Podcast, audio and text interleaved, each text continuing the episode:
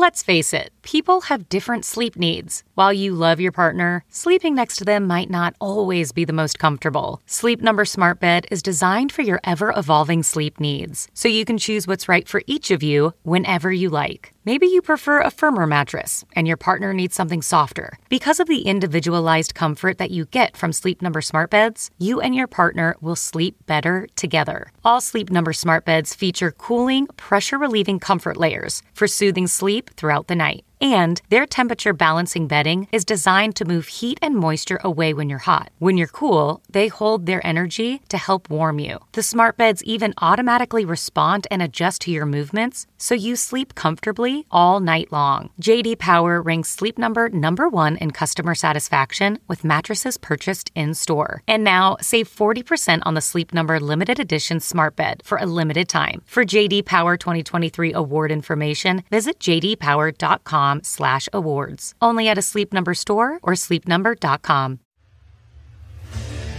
What makes a life a good one? Is it the adventure you have? Or the friends you find along the way? Maybe it's pursuing your passion while striving to protect, defend, and save what you believe in every single day. So, what makes a life a good one?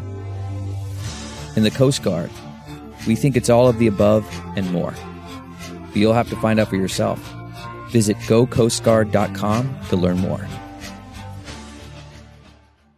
Welcome to episode 260 with my guest, Dr. Jonice Webb. I'm Paul Gilmartin. This is the Mental Illness Happy Hour, a place for honesty about all the battles in our heads, from medically diagnosed conditions, past traumas, and sexual dysfunction, to everyday compulsive negative thinking. This show's not meant to be a substitute for professional mental counseling. It's not a doctor's office. I'm not a therapist. It's more like a waiting room that doesn't suck. The website for this show is mentalpod.com. Go there, check it out. You can fill out surveys that maybe we'll read on the uh, show. You can also see how other people filled out surveys. Um, you can read blogs. You can browse the forum or post in the forum. Um, you can buy coffee mugs or t-shirts, uh, and you can uh, financially support the show as well. So go check that out. Also, the Twitter handle, uh, uh, my Twitter handle is at mentalpod. Um, so if you follow me, I'll let you know if I'm maybe coming to your city to do a show. Speaking of which, I am coming to, um, let's see, this airs on Friday, um, tomorrow, January 15th. Um, I'm coming next week to San Francisco. I'll be doing a live version of the podcast uh, at the Uptown Nightclub on Thursday night, January 21st at 7.30. Um, my guest is Guy Branum, who's a really funny guy, and uh, it should be a lot of fun. So go to uh, uptownnightclub.com for tickets, or just go to our website, and I'll have a link there for you uh, to uh, to get tickets or to find out more information about it. I hope you, uh, I hope you guys can make it. Um, I am, um, let me read this email first. Like how I asked you, let me read this. As if you're holding me back from reading this. Once again, the listener is in my way. At every turn, they thwart me. This is uh, from a listener who calls himself EA. And he writes, this is actually more of a response to your appearance on uh, Cara Santa Maria's podcast. Uh, as I was listening to your description of how so many people are scarred by past experiences at young ages, it suddenly dawned on me that it makes my mental situation even weirder. I can't really say it's worse because it's obviously not, because while I do suffer from several mental ailments, I have not experienced any trauma or abuse or anything that you would link to mental issues. My parents are positive and normative people. I never had a creepy uncle or a drunk relative that was inappropriate or abusive to me or anyone I know. I was never assaulted or harassed as a child by anyone. There's absolutely no reason on paper why I should have all the fucked up behaviors that I do, yet I do have them. I'm clinically depressed. I've attempted suicide. I still suffer from anxiety and random self-destructive thoughts and behaviors. On top of all that, I'm a loner. I dread intimacy, and I'm at an age where it's becoming inappropriate to be single. I don't really enjoy sex, and having a sex drive is more of a burden uh, for me than anything. And still, I just realized that because I don't have a traumatic event I can point to. I can't blame my parents or my upbringing or bad influences or any environmental external causes for all the shit I've gone, all the shit I've gone and I'm still going through. I've only, I'm only left with the conclusion that I'm inherently genetically, inexcusably, and unavoidably fucked up. By the nice sentence, by the way. That was, uh, that should be a t-shirt. I won't have that cathartic moment people have when they get something off their chest because there's nothing for me to get off my chest. I kind of wish there was so I could feel that release, but there just isn't. This is just my fucked up DNA. Sorry for the rant. I really don't know where else to post it or what to do with it. And uh, EA, I just want to thank you because this is such an important email. There are so many people who feel exactly the way you do. And I think the reasons behind what why we feel the way we do, while there while there can be uh, some, I don't know, it can bear fruit uh, by God. I hate myself for using that phrase. It can bear fruit by looking into our past. Ultimately, it's about finding ways to cope in today and that's the thing to concentrate on. I, I hope that you're seeing a therapist or a psychiatrist. And who knows, maybe the episode that you're going to listen to today with Dr. Jonice Webb about um, emotional neglect, maybe it will ring some bells with you. Maybe not. Um, but I have the feeling that this episode is really going to um, wake up a lot of people who feel like you do, EA. But whatever it is and wherever it is you're headed, I just want to send you some love and remind you that you're not alone and what you are feeling and experiencing is every bit as valid as somebody who has been through terrible, terrible trauma. And, you know, who cares what the cause of it is? Ultimately, it's about us being there for each other. I mean, you guys being there for each other. If you need me, I'm going to be watching Netflix. Fuck you guys. This is an awful moment uh, filled out by. Oh, and by the way, I I, uh, I had a birthday last week, and I posted on Facebook and Twitter that for my birthday present, you could uh, fill out awfulsome and happy moments for me, and uh, a bunch of you guys did, and I want to thank you because now we have a some uh, some really nice uh, happy moments for the for the surveys, and that makes me very happy. This is an awful moment filled out by a guy who calls himself Mood Beam Mood Beam Swinger. And uh, he writes, When I was young, my father was a tough SOB. He was quick with the head slap when he perceived he wasn't being respected or thought we were being bad. Like many men, he mellowed in his senior years, yet I never lost my fear of him. As he was succumbing to the final stages of lung cancer, he was very frail, doped up on morphine. I don't think he even knew who was in the room. A quote, lady friend he had met through the church came to visit and say goodbye. My father came out of his morphine stupor just long enough to wake up, stare at her for a while, recognize her, and mutter, looking good. I fear that I'm inadequate. Fear that I'm inadequate. So recently I've been punching myself a lot. Sometimes I feel like my full-time job mental illness is convincing myself I'm so alone. why hypervigilance. I should try to do something. I hate my kids seeing me like that. I just imagine killing people. I woke up with rats in my hair. They warp reality. Am I losing myself or am I becoming myself? I go back to bed. Hiding underneath the sofa while people were shooting outside the house. I was able to get myself out of Scientology. Put a gun to my mother's head and I was 11 years old. And you're just garbage moving from one person's house to the next person's house, and you just hope they don't throw you out like garbage. You know, so I planned my suicide. Because you won't ask for help. I'm asking for help. I'm not pretending everything's okay. I'm not trying to do it alone. I'm really happy that I did it because a lot of good things have happened since then. That, that option just evaporated, and I'm, I'm not going to kill myself. I don't think I have what the woman who is not right for me anyway wants. I'm here with Dr. Jonice. Am I pr- pronouncing your first name correctly? Janice. Janice, not even close. I know, it's not phonetic. J O N I C E. Yes. Dr. Jonice Webb. Um, and you have a book out called Running on Empty, which is about uh, childhood neglect. And I think there's so many misconceptions about what constitutes neglect. Uh, can you talk about that? Yes. Um, well, mental health professionals tend, it's actually, the book's about emotional neglect, which is not the same thing as physical neglect. Physical neglect is when a child goes to school without shoes in the winter or has no coat um, or not enough food. And so that gets confused with emotional neglect.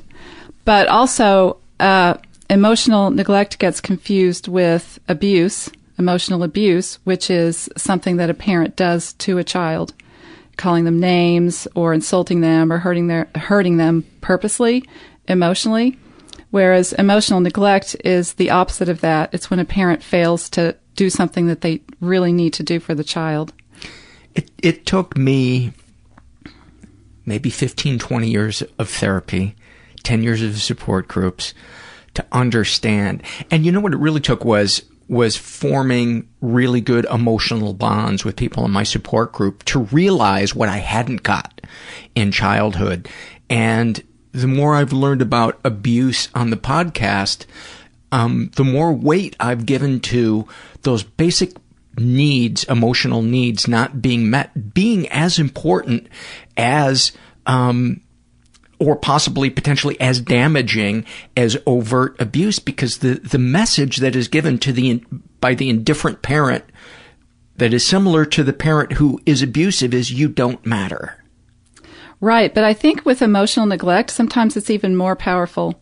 Just because if you were abused as an adult, you can look back and remember that, usually. Mm-hmm. But if you're neglected, people can't remember it because it's a non, it's a non-event.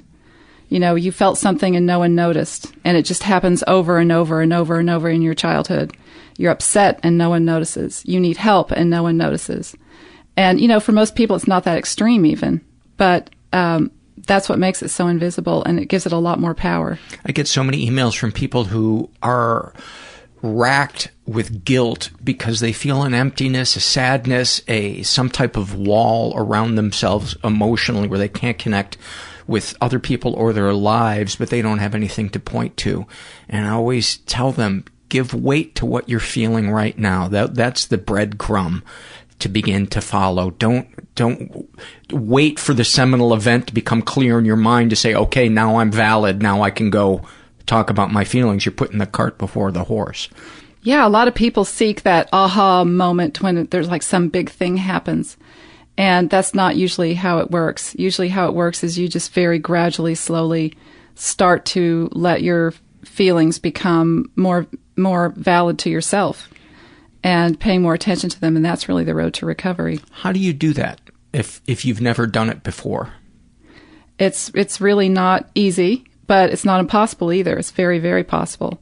But um, in the book, I outline a lot of different exercises that can get can get you there. It's um, a matter of paying attention, like tuning in more, paying attention to what you're feeling from one moment to the next, or during the day, checking in with yourself, and maybe writing down what your feelings are. Um, it really is a process of breaking down the wall between yourself and your own feelings. And then once you get that wall down, it also frees you up to connect with other people in a different way. What about the person, and, and I'm, I'm talking about myself here, who kind of disconnected from what they were f- feeling as a child because it was just easier to go into my to just disconnect. Disassociate sounds like too strong of a word. Yeah. um but for so much of my life i was completely out of touch with what i didn't even know what i was feeling. So how does the person who doesn't who can't even identify their feelings where do they begin I think it, it depends how hard it is to get in touch with your feelings. I think for some people, it really requires you have to have a relationship with a therapist who is reflecting things back and can see what you feel. You know, what I do in, in therapy a lot with people is I'll say, What are you feeling right now? And a lot of times, people who grew up with emotional neglect will say nothing, or I have no idea, or they get they change the subject really fast. Um, but if if so, sometimes it takes a therapist to keep hammering away at that and challenging and saying, well, you look like you're angry, so you're saying nothing, but I see anger on your face. I hated it so much um, because I was afraid I was going to misidentify what I was feeling because it was so vague and it was so um, fraught with just uh, dread, feeling tired, just wanting to go home and sleep. And that's such a hard feeling to identify. Yeah, it is. And it's very hard to feel also. And so it makes sense. I mean, it's a survival. But it's, it's, but it's like water to a fish. When you felt when you felt that way your whole life, you don't know you're feeling it until you don't feel it. Exactly. It's so much a part of you, you don't even know that it's a feeling. Yes, exactly. So how can the therapist begin to give that person a sense that the, of the fish the sense of water? Get them out of the water, I guess. The sense of what it means to not have that feeling. Yeah, because the feeling is so much your normal, so much a part of your day. You think that that f- means you're feeling okay. Mhm. That feels normal. It doesn't Mhm. feel like a negative thing because it is your your everyday feeling. I think once you recognize that it's a feeling and that it's real, that's a huge step. Then recognizing what it comes from. You know, a lot of people, once they realize that emotional neglect is the source of this, it's a huge relief. Because otherwise, it just feels like something's like so many people walk around feeling like, well, I'm just different than everyone else. I'm just basically fundamentally flawed. There's something wrong with me. I'm lazy. I'm unmotivated. I don't have the vigor for life that other people have. I just must be Exactly. What's, I mean, worthless. Yeah, yeah. But once you realize that it's not your fault and it's something that your parents failed to do for you, it, you know, this lifting the self blame is a huge, huge piece of it. I've seen people zoom ahead in therapy as soon as their self blame goes away because they figured out why, why they're feeling like they are. How do you help them? Because this is a big roadblock for me. Is I felt, and now I know in hindsight that it, it it's false, but I felt that by giving weight to my feelings, I was pronouncing some type of sentence on my parents, and so I would feel guilt about it because things were done for me that were um, positive. Mm-hmm. I felt as if that made me um, ungrateful, selfish, a baby, an exaggerator. Um, only after I gave way to the feelings and began to see what healthy emotions and connections were, could I say, um, okay, my feelings were valid. But how do you how do you help that person who feels like they're throwing a parent under the bus by giving weight to what they're feeling because there were po- some positive experiences? I say, yes, there were positives, but that doesn't erase the negatives. And the negatives hold a lot of power over you. So hold on to the positives, but acknowledge the negatives. It was so hard for me to do that. How do you help people? Because I would imagine for most people, it's not just a switch goes off and you're, they're like, okay. It, is it just chipped away at by weekly therapy? It doesn't even have to be weekly therapy. A lot of people can do this on their own. If you're really motivated and you, once you have that understanding of what you're dealing with and that it's not your fault, I've had people just start doing, I've, you know, people email me all the time and say, I just, you know, did the exercises and I feel like a different person now. So I know people can do it on their own. Um, that it is like chipping away. It's just, you know, bit by bit by bit and it takes perseverance. Um, but I think a lot of people are highly motivated by realizing that they're not at fault and that they understand what's wrong now. And that kind of sets you free to really start to take it on. Yeah, an epiphany for me was to realize that this wasn't about punishing my parents. This was so I could stop punishing myself, so I could stop running from the feelings. Um, and and that was um, that was incredibly transformative for for me to to take the um, to to realize that giving weight to my feelings didn't mean that I had to do something with that in my relationship with that other person. You know what I mean? I, I could just put that off to the side for now and just focus on what I was feeling. That it didn't mean I was going to have to go confront them next week. And I think a lot of people f- feel the weight of that future and they think, but what am I going to say? But what am I, you don't have, have to do that Right. right now. Um, is that something that you, does that make sense? Yes, it makes a lot of sense. I think the price of all of this awareness that you can develop uh, is um, your relationship with your parents sometimes. Because once you realize how they failed you, you can never quite relate to them exactly the same way again. And a lot of parents notice it. You know, they can tell, um, you know, they can tell that their adult child is responding to them differently and returning their calls less often. Um, and so it can be kind of it can be kind of difficult. But sometimes the answer is just distancing, and it doesn't have to be forever. It can be while you kind of get yourself together and feel stronger, and then you can go back and relate to them in a different way. What are some things if if uh, the child is beginning to put distance and the parent is asking a lot of questions? Um, why why aren't you returning my phone calls, or why don't you call me uh, every week like you used to?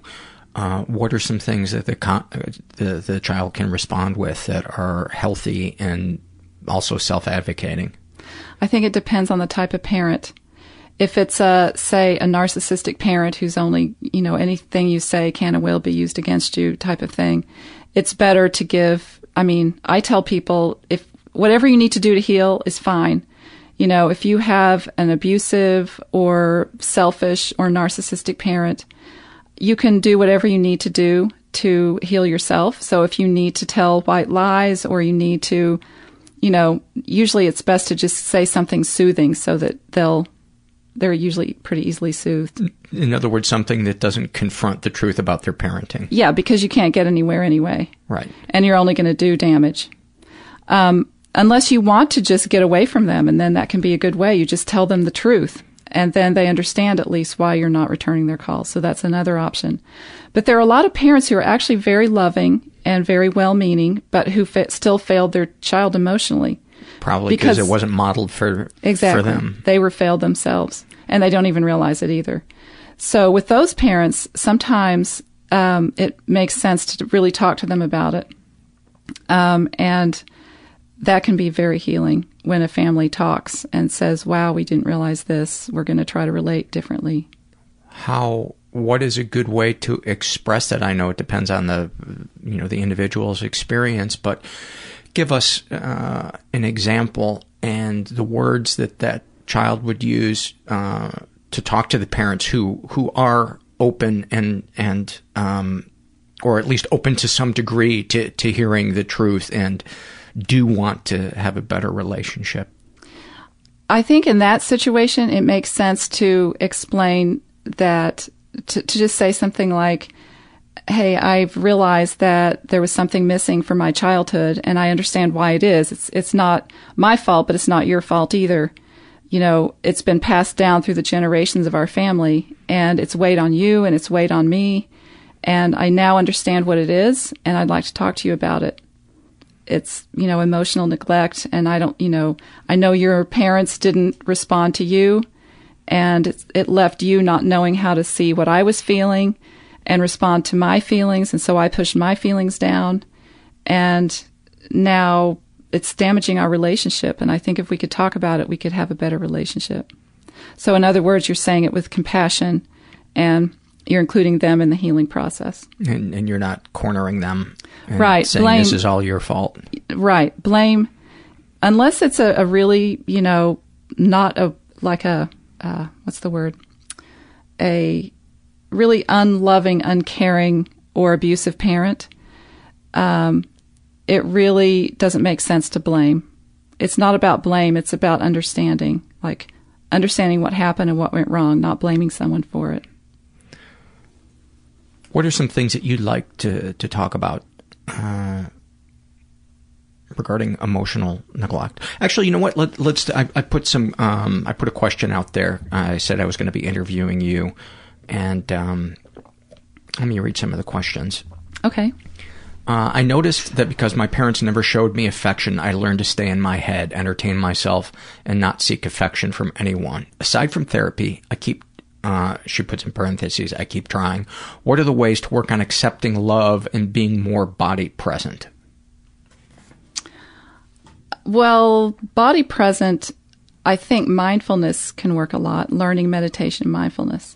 Accepting love is really a matter of being able to love yourself. And I know it might sound a little corny, but it's absolutely 100% true that if you have a wall between yourself and your understanding of yourself and your compassion for yourself, it's going to be really hard to take in love from other people. So I would say step one is ask yourself, do you really love yourself? And if there's any kinks in that, work those out. What are some What are some other things that that you can do um, if you're just in that if you're in that space where you just know you don't like being around the parent, but you can't name it? Oh, that's a good question. I think the first thing to do is to, you know, look inward like you did and try to understand what you are feeling. If you're really shut down when you're around your parent, it probably means that you had to be as a child. If you feel guilty, um, it probably means that you're blaming yourself for something, and then it's a question of is that is that a reasonable thing to do, or could this be something that's wrong between you and your parent? I think most people have an inkling that something is wrong with their parent. So if you have that inkling, I think listen to it and don't feel guilty. Guilt shuts down that inkling and then it's not allowed to go anywhere. For the person out there that doesn't understand what body presence is, uh, what is it other than identifying what you're feeling? Well, I, my understanding of what she probably means is like being present in the moment and being present in yourself so that you're aware of what you're doing and why you're doing it and what you're feeling and why you're feeling it. So it's kind of a what and why kind of thing. And it's all about self knowledge. It's understanding yourself and why you do things and why you make decisions that you make and why you feel the way that you feel. And that's really a process of settling into yourself. And it starts with tuning into your emotions. It all starts with the emotions.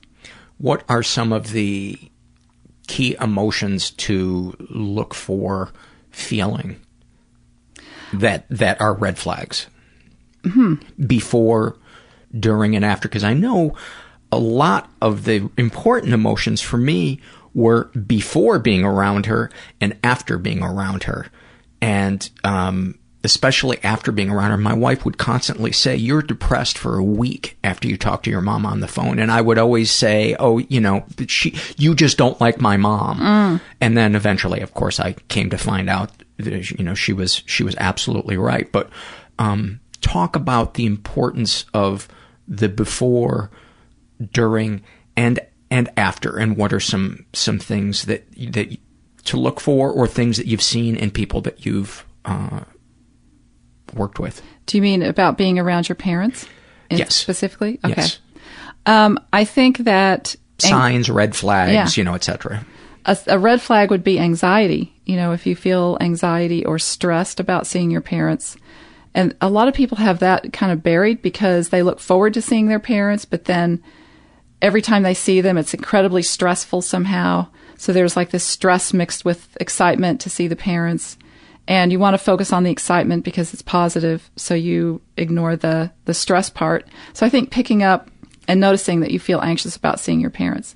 Of course, feeling fearful, which is kind of anxiety much further along the continuum, is another another sign which is probably even worse because it probably means that there's something worse going on between you and your parent. Anger is a good one, you know, and there are so many emotionally neglected people are irritated with their parents. And I, I can't even count how many people have said to me, I snap at my mother all the time. I don't know why. It doesn't make sense. I'm a bad son. I'm a bad daughter. There's no way I should do that. And, you know, check in with them two years later and they've realized that, that they grew up with severe emotional neglect and it's not their fault that they're snapping at their mother. Um, what else? Uh, those are probably the main, the main ones. One that I noticed in myself a lot was engaging in compulsive behaviors um, shortly after being around her, just completely checking out with things that were uh, addictive. Um, do you see that a lot with people who have addictions where they flare up when time is spent? Oh, yeah, because it's a way of self soothing. And that's part of a lot of people's emotional neglect is that they d- were not soothed by their parent when they were, you know, four years old and crying or having a tantrum or feeling bullied or stressed or whatever. No one soothed them. Instead, they were sent to their room or they were told, you know, big boys don't cry or, you know, whatever it is. Um, and so they didn't learn how to soothe. And I think that's a common cause of addiction is just people trying to soothe themselves with whatever society has to offer because they didn't learn how to do it internally. So if you see your parents and you're you have that old old reaction that has been there s- since forever, it's you're going to turn to your your one way you have to self-soothe. Give us some common things that the parent would say which shut the child down or negated what they were feeling so that um, my hope is that listeners hearing this episode who who are in that gray area will have some me too moments and begin to give weight to what they've felt and i are there some phrases you know such as you're being too emotional i know that that that is one of the uh, uh, Yeah, that's a big one. yeah, that's the big fish. I think for a lot of people who or are you're emotional. too sensitive. That's a big one too. Yeah. You're too emotional. You're, um, you know, things that imply that you're weak or you're not as strong as the rest of the family. Making fun of, you know, some kids are made fun of because they cry easily, like, oh, so and so cries easily, and the whole family laughs about it, thinks it's funny. Um, It's so horrible. It is. I know. It really does damage, uh, uh, really s- serious damage. I think the worst, some of the worst ones are very subtle.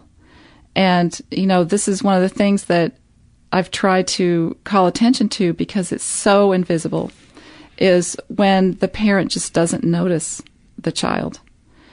Because if you grow up really unnoticed, which I'm sure you were, because in spite of all the attention you were getting in the wrong ways, there were other ways that you, the real you was be- being completely Horrible camouflage. ignored. It was horrible It's like, oh, my mom loves me. She grabs my ass all the time. You know, um, it's the wrong kind of attention. So I think you know you can grow up remembering what she did, but what she didn't do is much harder to get a hold of. And I couldn't see that until I had healthy relationships. Um, what are some other uh, of uh, phrases to, that are kind of red flags of emotional neglect, especially in the more subtle area? Don't cr- oh, so don't cry is not very subtle. Um, the subtle ones, well, for example, a parent who asks, "Is something wrong?" but then isn't listening to the answer. So the child remembers that the parent asked, but doesn't even really kind of knows the parent wasn't listening and didn't get any help from it. But it's a very confusing message for the child's brain. What are some? Um, you, you have uh, several different categories in the book of uh, kind of textbook ways of. Um, I should say categories that parents fall into. For example, the authoritarian parent Mhm. is a form of emotional neglect. Um, give us some of the major categories of Emotionally That- neglectful parents. yes. Um, okay, well, let's see. I think there there are eleven that I identified in particular, but most parents fall into some combination of several. I think one of the most interesting is the achievement perfection parent because those parents seem to be very doting and very caring because you know they're really pushing their kid and they're at every piano recital and um, or every baseball game or whatever it is that they want their child to be. And that's not necessarily neglectful, but a lot of, of achievement perfection parents don't really pay attention to who the child really is, you know, aside from that, or even really wants for himself. So that can be one of the most difficult to see forms. Another is a workaholic parent. The other thing too, I think about that one is that the love can begin to um, be very conditional on the success of the child. on the and and the child then puts that on themselves instead of back on the parent Yeah. where where it belongs. I think that happens more and more in today's world. And I think the parent, though well-meaning, thinks that they're preparing their child for the rigors of life. Mhm. And what are some what are some healthy ways a parent can prepare their child for the rigors of life that don't involve unconditional uh, that don't involve conditional, Conditional love. love. Well, unconditional love is a requirement to be a good parent. So the child has to feel that you, the parent, will love that child no matter what he does. No matter what. It doesn't matter.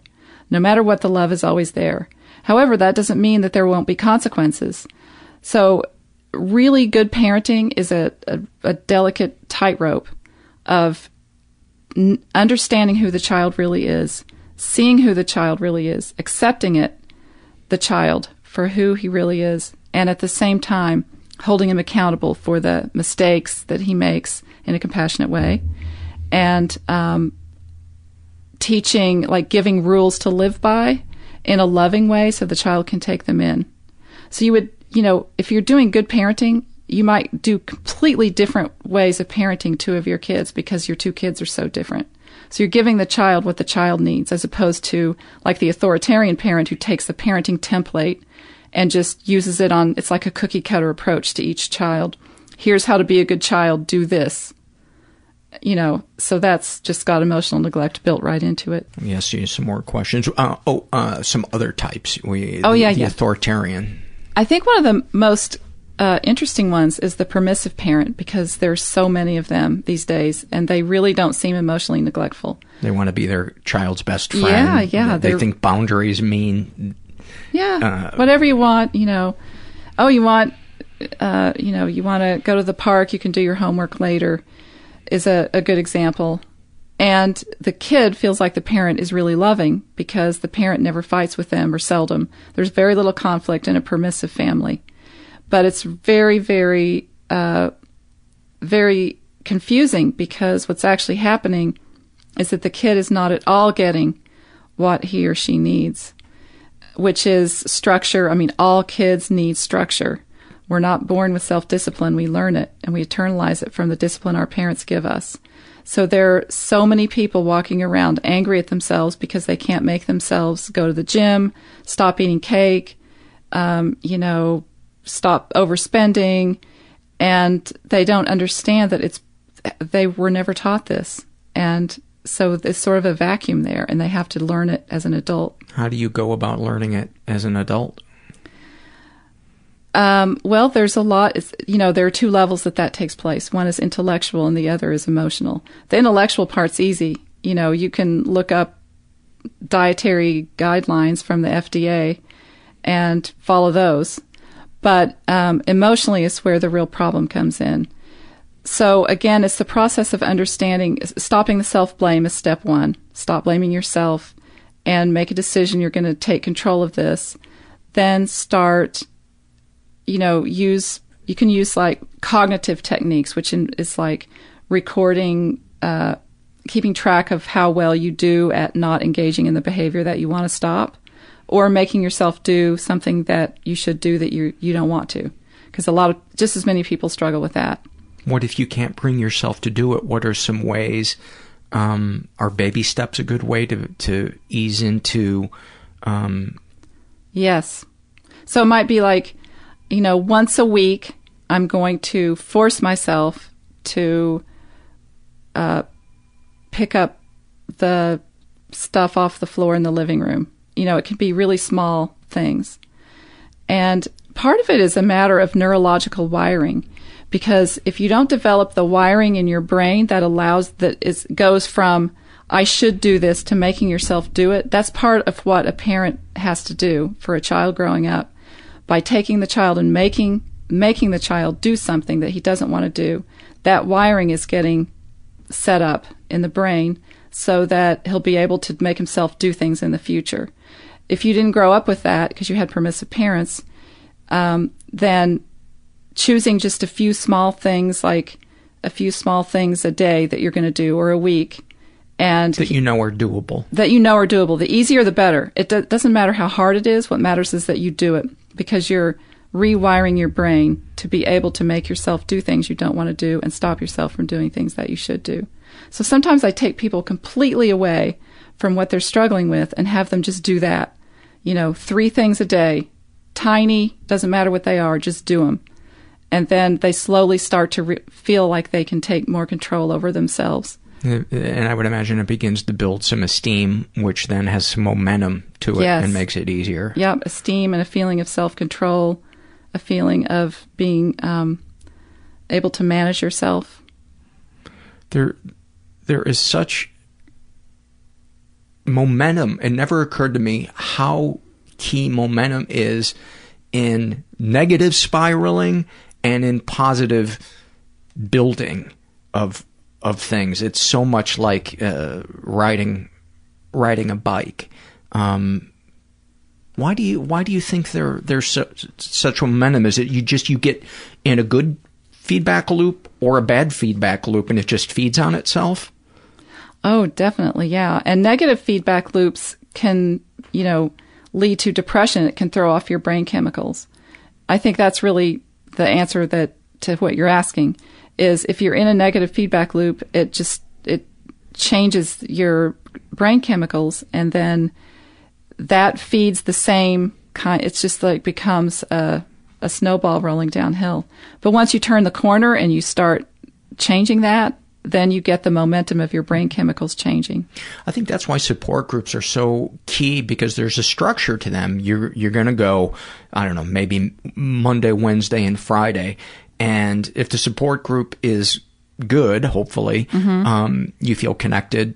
You feel uh, a sense of self care that you got that you went and you did something that was good for yourself. So then you feel a little bit better, and you feel like going two days later when the meeting is again, as opposed to I've stopped going to meetings. Now I feel like a lazy piece of shit. I'm going to eat junk food.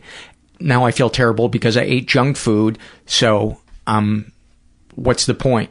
Yeah, absolutely. If you go to a support group, it gives you're giving yourself feedback, and it's it starts cha- it keeps the loop going in a positive way because you can see you're doing something. Uh, talk about the narcissistic parent. That's one of the types you identify. Yeah. Narcissistic parents are one of the easiest ones, I think, to identify because they so often do things that are easy to remember once you grow up.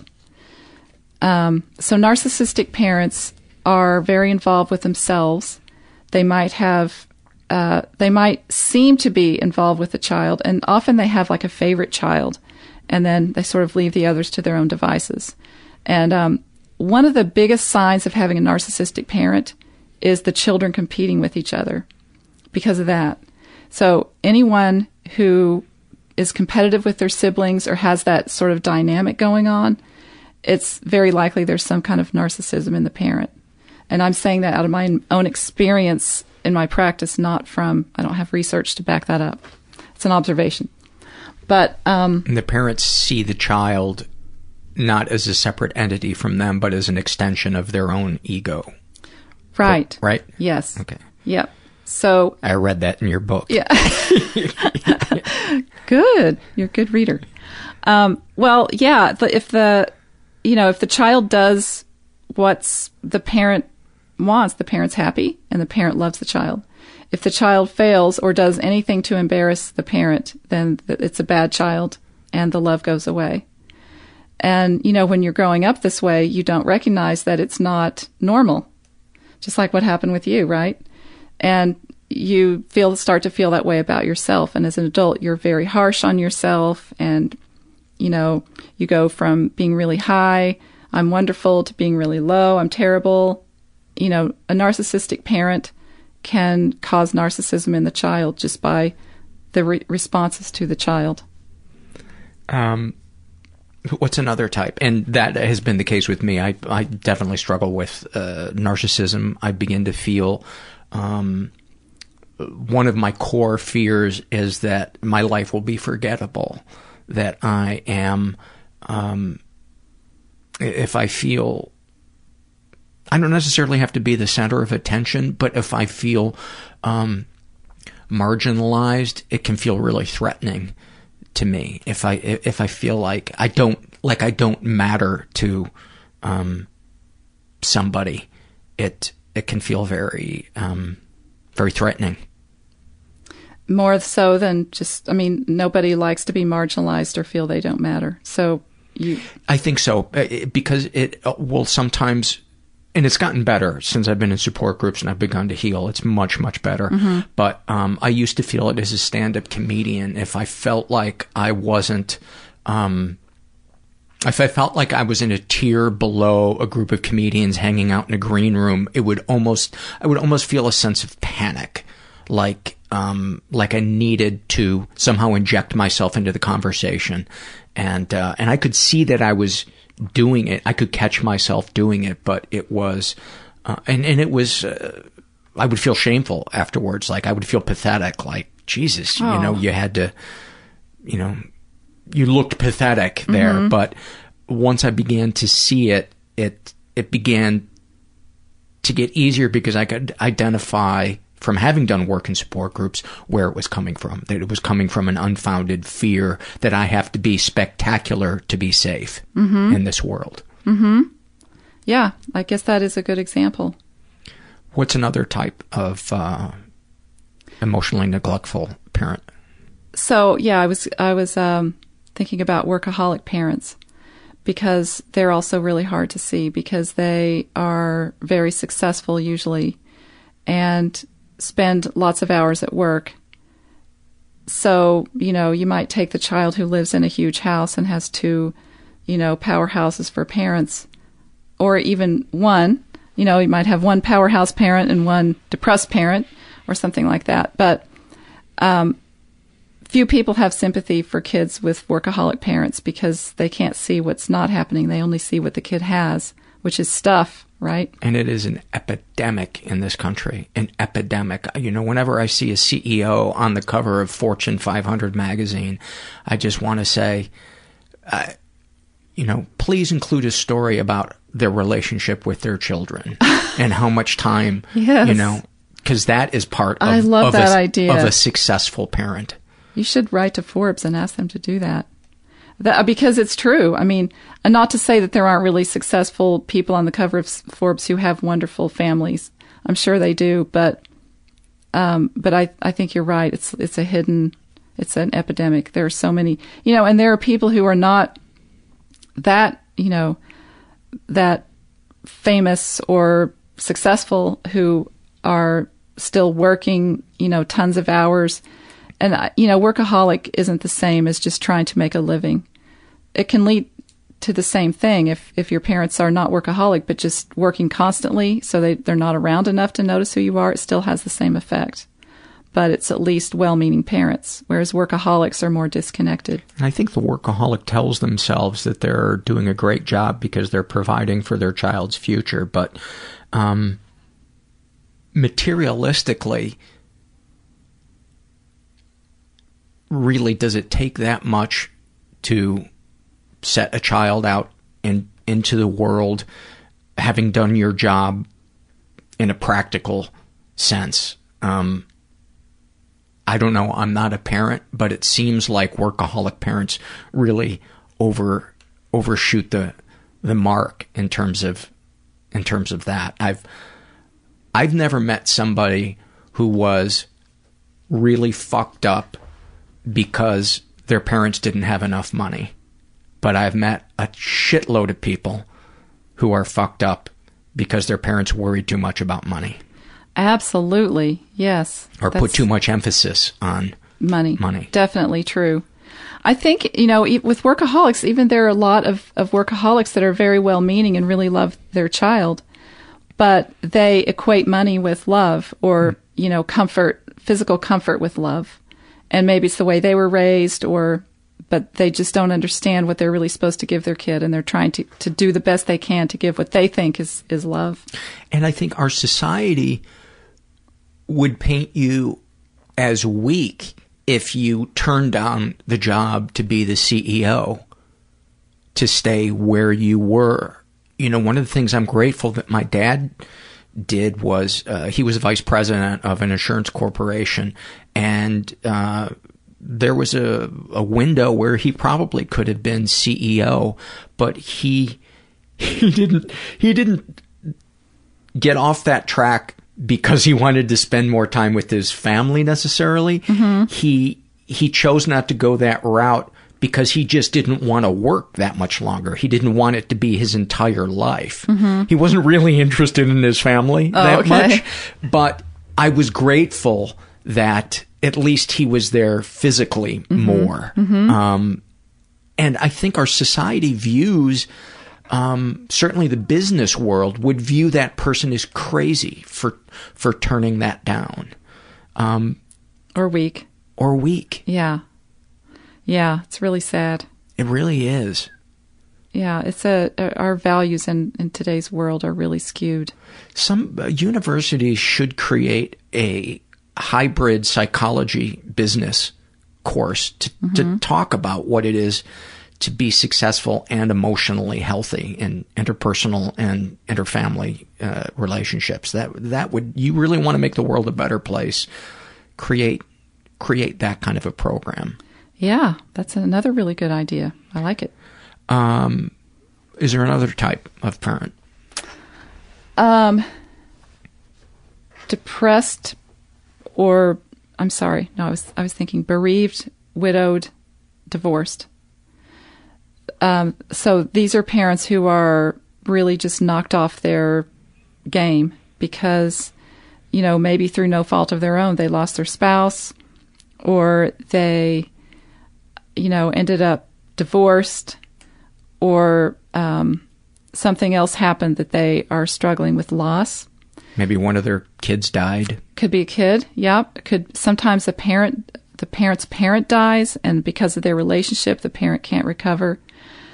But if if you grow up like that, being you know, with your parent focused internally and just trying to grieve and heal, the child really ends up becoming a caretaker sometimes or having a lot of guilt because, you know, a sensitive child who sees that that their mother looks sad or their father looks sad is going to oftentimes try to help the parent and the relationship can get set up around you know kind of reverse roles which is another type of, of parenting child as parent Oh yeah, I experienced. I used to have to go comfort my mom. She would break down and cry and say how we were selfish bastards and she was going to leave us all. And I was like seven years old, and I would have to go in and tell her we're, we're going to be better. We're going to be, oh you know. that's heartbreaking it was, yeah. I couldn't. I couldn't see it at the time, Mhm. and and so of course not I never.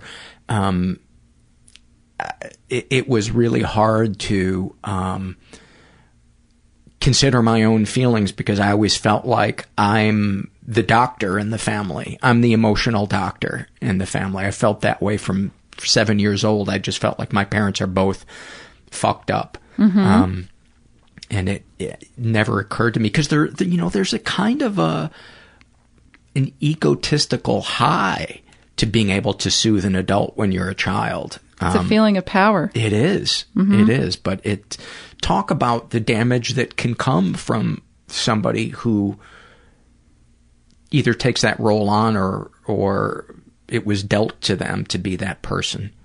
Um, I think a lot of them go on to become mental health professionals, you know, because if you grow up being the, the soother in the family, then it's sort of built into you.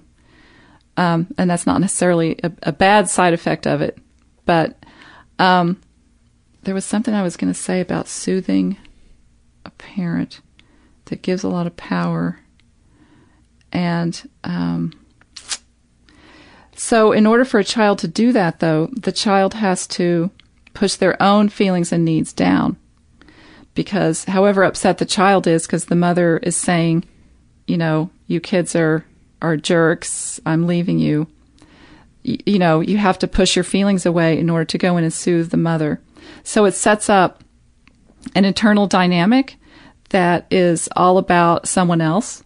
So this is this is why people who grow up emotionally neglected have are so compassionate with other people and have such low compassion for themselves because usually of a dynamic like this, where they've had, well, this is part of it anyway. Um, maybe they've had to soothe a parent, and you know that sort of twist on things becomes a part of who they are. I hate asking for help. Is that common? Yes, very, very common. It's called counterdependence. So it's sort of like a fear of being dependent on someone or beholden. So, uh, if anyone who has that feeling, that fear of, you know, I don't want to ask someone to help me because then I'll feel like I owe them something or they'll think I'm weak or it just feels wrong, that's a definite sign of emotional neglect. I had to get to the point where I knew I was going to kill myself before I before I asked for help. That's that you know, of course now it's a little easier because I'm in support groups and Mhm. and I understand how healing it can be to call somebody up and say, "God, I'm just in this you. terrible place." But it was so hard, Yeah. so hard at first. What are some other um, repercussions of growing up uh, with a, a a parent whose needs came before the child's? the child's needs come second or even below second. So this is why so many emotionally neglected people are caretakers and think of other people's needs first and don't aren't necessarily even tuned in with their own needs. So emotionally neglected people will often go along with what everyone else wants to do because they don't even know what they want to do because they were never allowed to think about that as a child. It just was didn't figure into the wasn't on the radar screen of the family. The classic, if you're okay, I'm okay. Y- yeah, right, right. Uh, what are some some other, uh, if you can think of them, um, repercussions of that that the, the the adult child then winds up having an an issue with? Mm-hmm. Uh, let's see. You mean if the parent's needs come first? Yeah. Uh, so having difficulty identifying your own needs, having difficulty, well, also it weighs into the feelings because there's certainly no room for your feelings in that scenario. Um, Is addiction uh, something uh, that that you see, or is that just kind of a separate genetic uh, thing? I think it's both. I mean, addiction is probably genetic to some degree, but there are a lot of people who have the gene who don't develop an addiction. So there's something else going on. It's nature nurture. Uh, I don't. I'm sure. You know. Hmm. I don't know if addiction. I can't really tie it together with that particular dynamic. Depression. Depression, because a big cause of depression is having yourself, your your feelings and your needs pushed down you know, tamped down, and you can't tamp those things down without tamping yourself down. So that it, you end up with sort of a dull kind of existence where you're not connected to other people, and you're not connected to the world, and you're not connected to yourself, which is the feeling of emptiness that comes along with being emotionally neglected. and then to connect to people uh, feels exhausting or anxiety producing. Yeah, because some part of you feels like you're doing something wrong. It feels foreign. You know, there was a a silent, never spoken agreement in your family that you don't talk about anything of that's emotional in nature. Certainly nothing negative. And if that's the case, then anytime you do any of that, it feels wrong. It feels like you're breaking some some rules. Uh, I have a question that I think would be perfect for this one that we're on right now.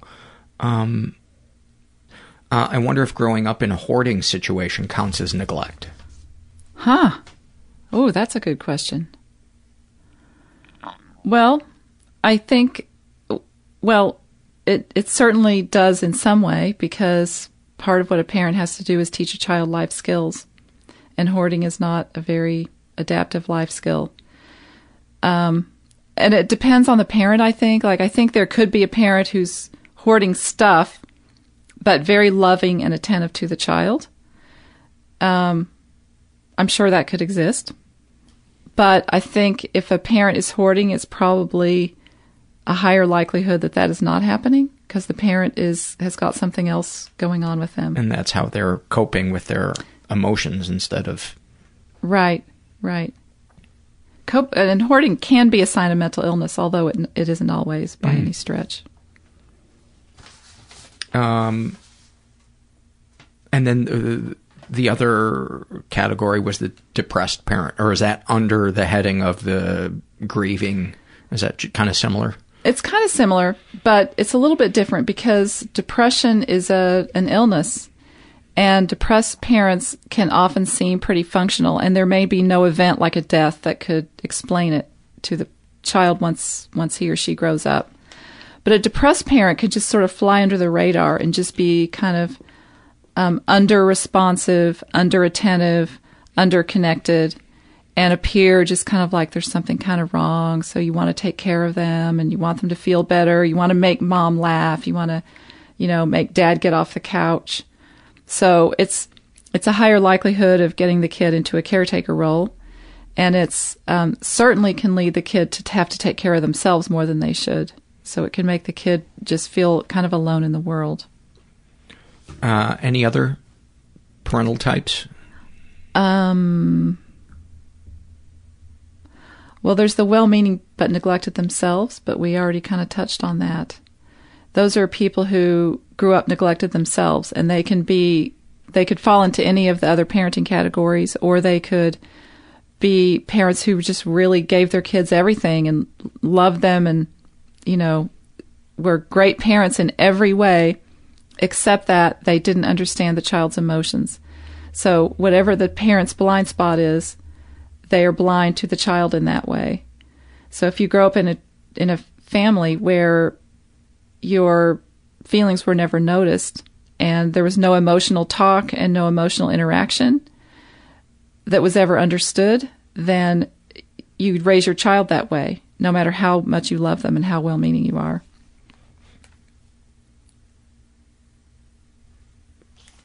Let me ask another question.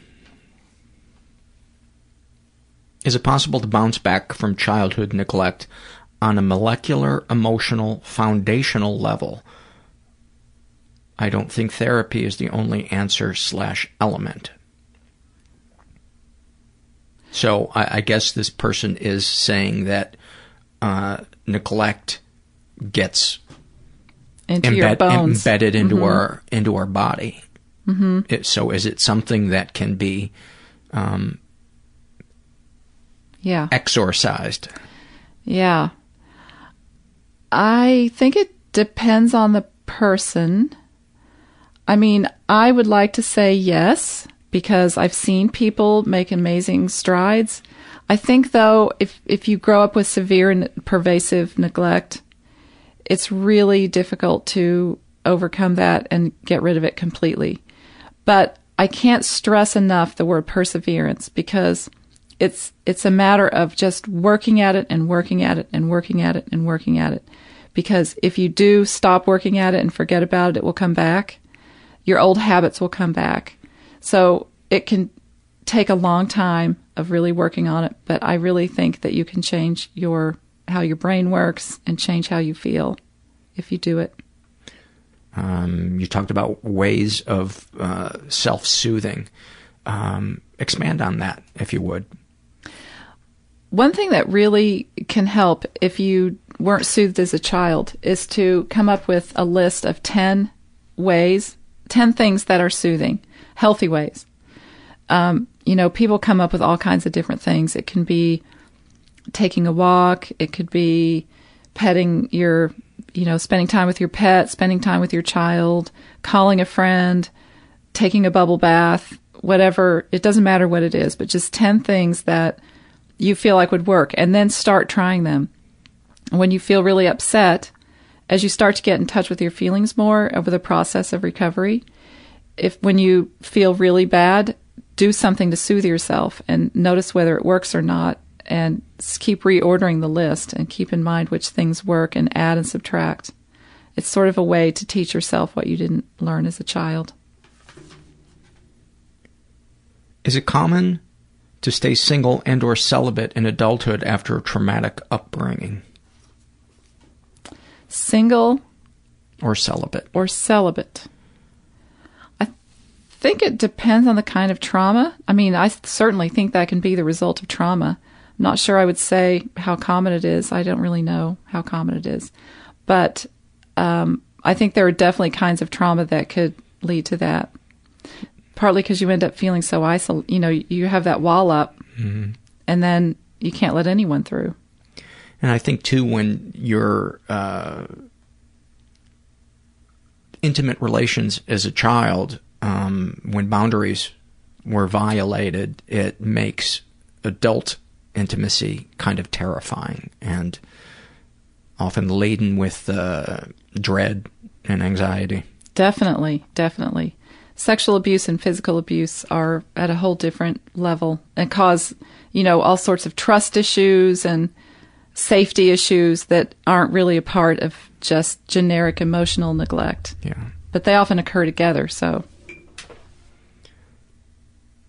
What can you do when you see a kid suffering due to an uninterested mom slash shutdown? oh, wow. That is a really good question. I think it would depend on what your relationship is with that mom. If it's a mom in a grocery store, Yeah, I've seen it actually in various places. I've seen kids just, ah, it's heartbreaking to see it, and you want to do something, but you just can't. Um, but if it's someone that you know, yeah, what if, let's say it's your sister? right, and her seeing how she's treating her child, I think try to talk to the sister, not not saying, you know, I see you're neglecting your child and it bothers me, but I, you know, maybe t- if it's your someone who you grew up with, a sibling, you could start talking to them about how you experienced emotional neglect in the same household and how it might be affecting her as an example. But I think that the rule of thumb is if it's someone you know and you want to talk to them about it, speak about it with the greatest compassion that you can, free of blame, you know, all compassion, because that's the only way that you have any hope of getting through. Would a potential f- sentence uh, that would work be something along the lines of, um, I love you so much, um, and lately you've seemed uh, really overwhelmed, and it just it hurts me to see you like that. Is there anything I can do? It, would, would that be Yeah. something that would be Yeah. appropriate? Yeah. Yeah, that would be much better than saying, I saw that, you know, Cindy needed you yesterday and you didn't respond. Because that would just make make the person not want to hear what you have to say. Yeah, because I, th- I I think any way that you can get them to open up without putting them on the defensive would Yes. seem to be kind of the the key.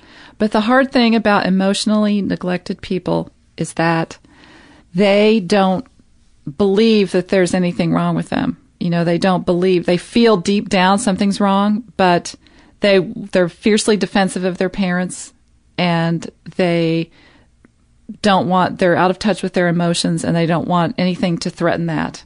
So they kind of want to keep the status quo. So you'll, you know, if you bring it up to them, you'll see them circle their wagons and insist, mm-hmm. "Oh no, no, no, no, no, that's not me."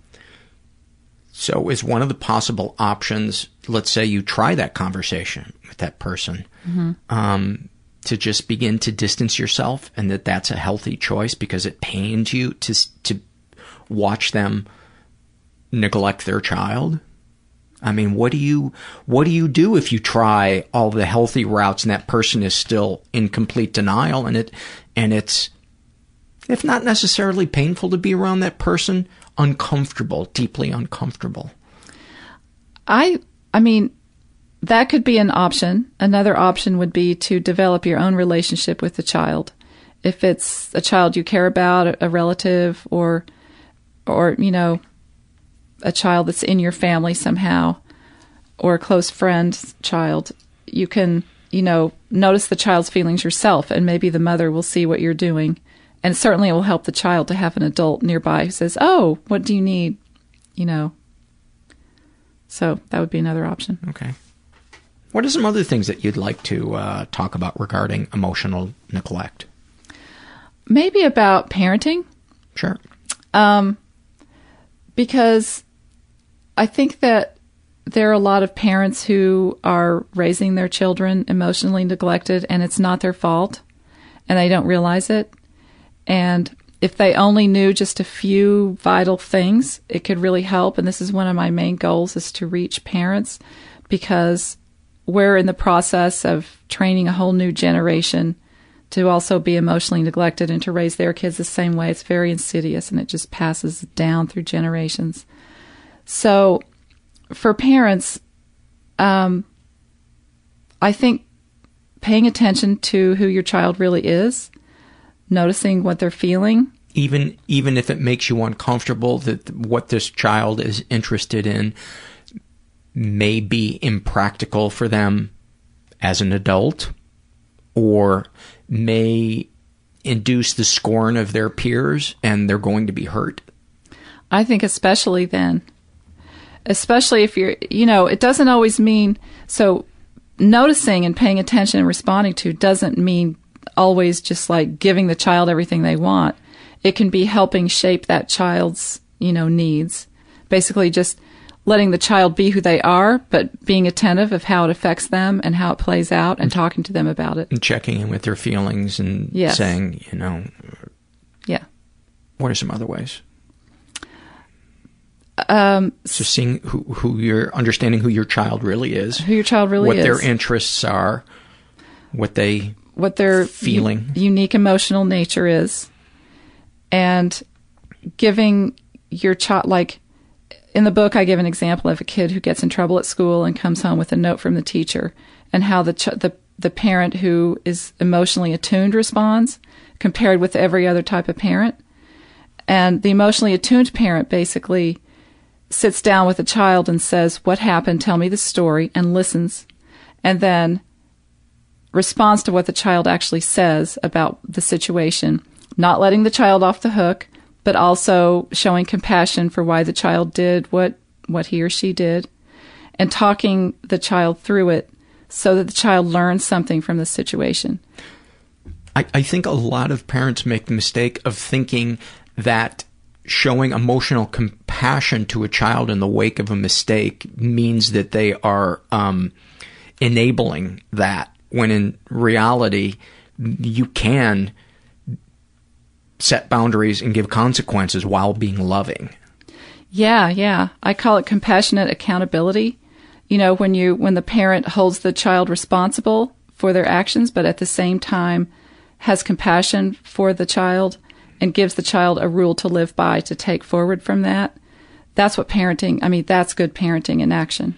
So, in that example that you just gave, one of the things a parent might do would be to say, um, "It sounds like you were emotionally overwhelmed when you, you know, punched your classmate in the face, and um, uh, I understand that it that you felt that way, and I'm sorry that you that you felt that way, but um, we're going to have to take your Nintendo uh, away for a week.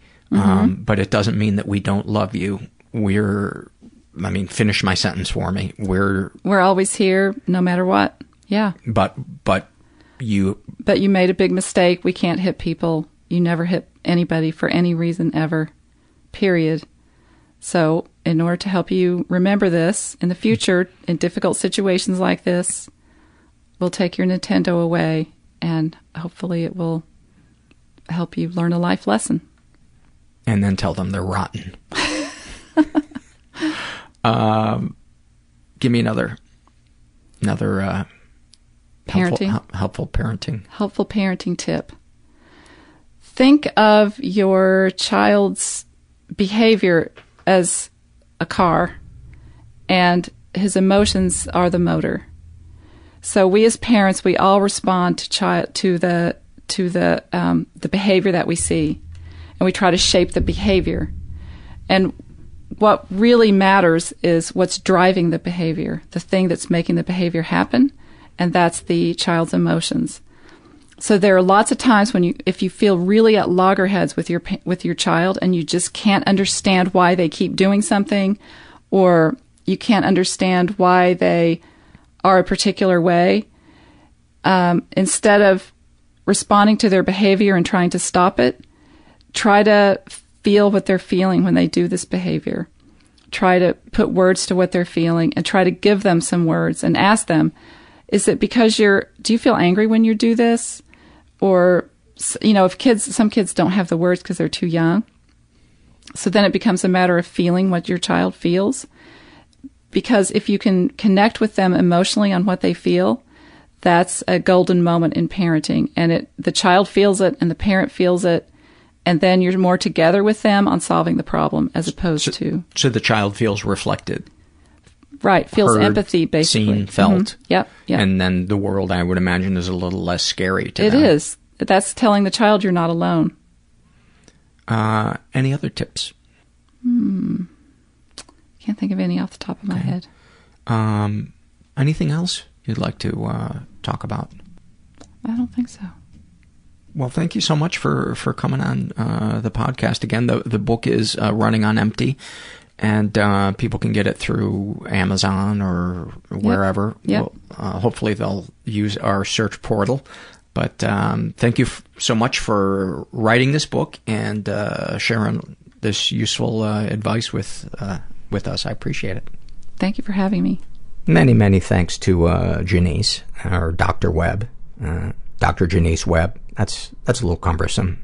JW, high five to JW. Uh, I hope that that episode uh, turned some light bulbs on for for some of you out there who are feeling stuck and are feel like you don't deserve to go to therapy or you don't deserve to um, uh, feel what you're feeling because you don't have any trauma in your life. Um, I hope that helped you. I have the feeling it, it, it did. So many thanks to, uh, to Jonice. Uh, before I take it out with some, uh, some surveys, I want to tell you about our sponsor, Howl.fm. Howl is a brand new app and website that changes the way you think about podcasts. It's really kind of like Netflix, but for podcasts. Um, with Howl Premium, you get exclusive access to dozens of original miniseries, audio documentaries, comedy albums from really great comedians, uh, and new episodes are released every week. You get all the archives from uh, WTF with Marc Maron and all the Earwolf shows like Comedy Bang Bang or How Did This Get Made. Um, their original miniseries are really cool, especially um, one that's called Something Cool, where they focus on the brilliant careers of criminally underrated artists. Uh, so check that out, especially the one about Carol Cleveland, uh, who you uh, will recognize from all the Monty Python stuff. So to get access to all this exclusive content on your iPhone or your Android phone and uh, on the web for only $4.99 a month, what you do is you go to howl.fm um, and you enter the code MENTAL at checkout. But first, you're going to want to make sure that you create your account uh, at howl.fm. Um, so again, go to howl.fm. That's H-O-W-L dot FM and use the promo code MENTAL for a one month free trial of Howl Premium. Let us, uh, do we just want to dive into the surveys? Do I want to mention that there's a couple of different ways to support the show if you feel so inclined? Yeah, let me do that. Uh, if you want to support the show financially, go to uh, the website mentalpod.com and you can make a one-time PayPal donation or my favorite, become a recurring monthly donor for as little as five bucks a month. May not seem like a lot to you, but it adds up and it means the world to me. Um, you can also support us by shopping uh, through our Amazon search portal. It's on our. Uh, it's no longer on our homepage now. It's on. It's either on the buy stuff or the support the show page. I forget which one it is, but um, that way, when you buy something at Amazon, they'll give us a couple of nickels, and it doesn't cost you anything. You can also support us uh, non-financially by giving us a good rating at iTunes, writing something nice about us. Uh, and spreading the word about the podcast through social media. That's a huge, huge help. And a lot of you have done that, and uh, I salute you. I even put on one of those old timey Russian uniforms with the crazy fur hat and salute you. And I do it hip deep in snow.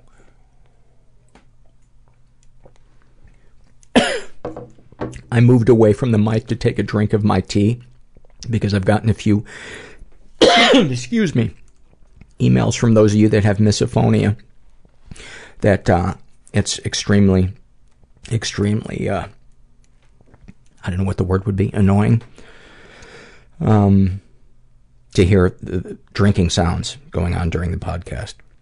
But I will probably forget by uh, next episode, so good luck to you. This is a uh, an email that I got from Neil, and he writes, um, Hi, Paul. There is something that has bothered me my whole adult life. It is the shaming of suicide victims. I attempted multiple times when I was younger. It is a terrifying feeling knowing you are going to die, but having to do it. My whole life, when I hear of someone who has killed themselves, the first thing people say is how selfish and stupid the person, uh, how selfish, stupid Uh, the person had everything going for them, etc. If they had kids, it's ten times as much. How could they do that to their children? As someone who attempted, I always remained silent, but just felt so much empathy for the victim. I've been thinking about this a lot lately. I guess we all have a problem separating the person from the illness. Most people don't understand mental illness, and some don't even believe in it. I suffer from it, but still have a problem separating myself from it.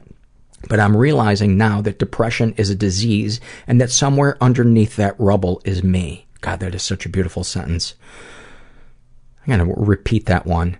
I'm now realizing that depression is a disease and that somewhere underneath that rubble is me. Wow. That depression causes delusions, not as severe as other mental illnesses, but the serious belief that one is the worst person in the world and that you can't survive another night without imploding or that the world and your family would be better off without you. Imagine the terror in that person's mind as they prepare to kill themselves, but knowing that they have no choice due to these delusions that they deeply believe.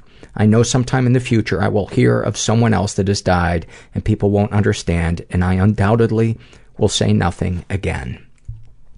Um, and I wrote uh, back to Neil and I said, I heartily, heartily agree with you. You know, I often think of the people who jumped uh, from the buildings during 9-11. You know, did we blame them for not hanging in there and suffering more pain?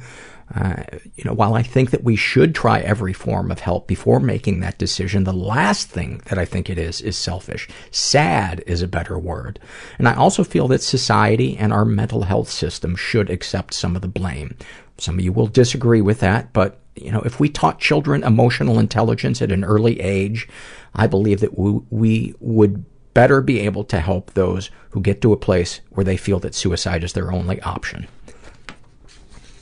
Thank you, Neil. That was a really, uh, a really important email.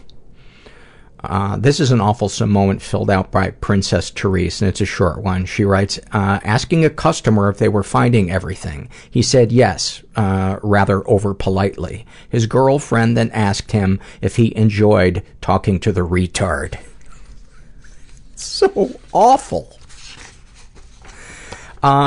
We're not doing a lot of shame and secrets uh, today. We're just doing one shame and secret survey, and I've got a lot of the uh, shouldn't feel this way survey. We're also not doing any of the struggle in a sentence. I felt like this this this um, this episode this survey just goes really good with this episode. This shouldn't feel this way. Um, this was filled out by a woman who calls herself Young Hag. You guys are endlessly fantastic in the names you come up with. She was raised in a slightly dysfunctional environment. Um, she's in her 20s. What would you like people to say about you at your funeral? Our lives are ruined. How does writing that make you feel? Selfish and ashamed. If you had a time machine, how would you use it? I would watch my grandparents meet. Um, please write as many of these as you feel like. I'm supposed to feel blank about blank, but I don't. I feel blank. Um, I'm supposed to feel happy about my life, but I don't. I feel stuck and depressed and like I just want to become secluded until I don't feel this anymore. You have succinctly nailed depression. You have in a single sentence. That, that's the big three of depression. I'm supposed to feel happy, but I feel stuck and depressed. And I just want to isolate. I guess that would be four things. How does writing that make you feel? Sad. I want to cry, but I'm in public. Uh, do you think you're abnormal for feeling what you do? I'm not sure. I don't know if everyone feels this way and just doesn't talk about it. Yes, a lot of us feel this way and don't talk about it. You are so not alone. And I just want to, uh, I wish one of us was there when you were holding back your tears in public so we could have given you a, a, a hug. But hopefully, if you're listening right now, um, we're sending you a hug and you are so not alone. You are so not alone. But talk to somebody about this. You know, depression wants to get us alone and isolate us where its only arguments, or its arguments uh, cannot be countered by somebody whose reality isn't warped by, by the disease. This is an awfulsome moment filled out by just some girl. And she writes, I had gained a bit of weight, so nothing fit right. I couldn't wear my engagement ring. It sat in my jewelry box. One day I noticed it was gone. My husband told me he took it to a jeweler to get it resized. Fast forward a few months, our marriage was disintegrating and we were separating. I asked him which jeweler he took it to and proceeded to call them to arrange for pickup as I was going to be leaving the area. They told me they never had the ring. I called my husband back to give him this news. He promptly hung up on me, then called me back 30 seconds later and told me, I pawned your ring for money for meth. Needless to say, it was an awfulsome moment which turned even darker for a bit but eventually led to freedom. I'm assuming she left him. Uh, this is Shouldn't Feel This Way survey. And this was filled out by Phil who is in his 30s. He was raised in a stable and safe environment. What would you like people to say about you at your funeral? That he tried his best, that he loved his family and they loved him too, and that he was a good friend. How does writing that make you feel? Crying honest tears. It feels a lot like when I wrote my goodbye letter to a baby that my wife and I lost due to miscarriage.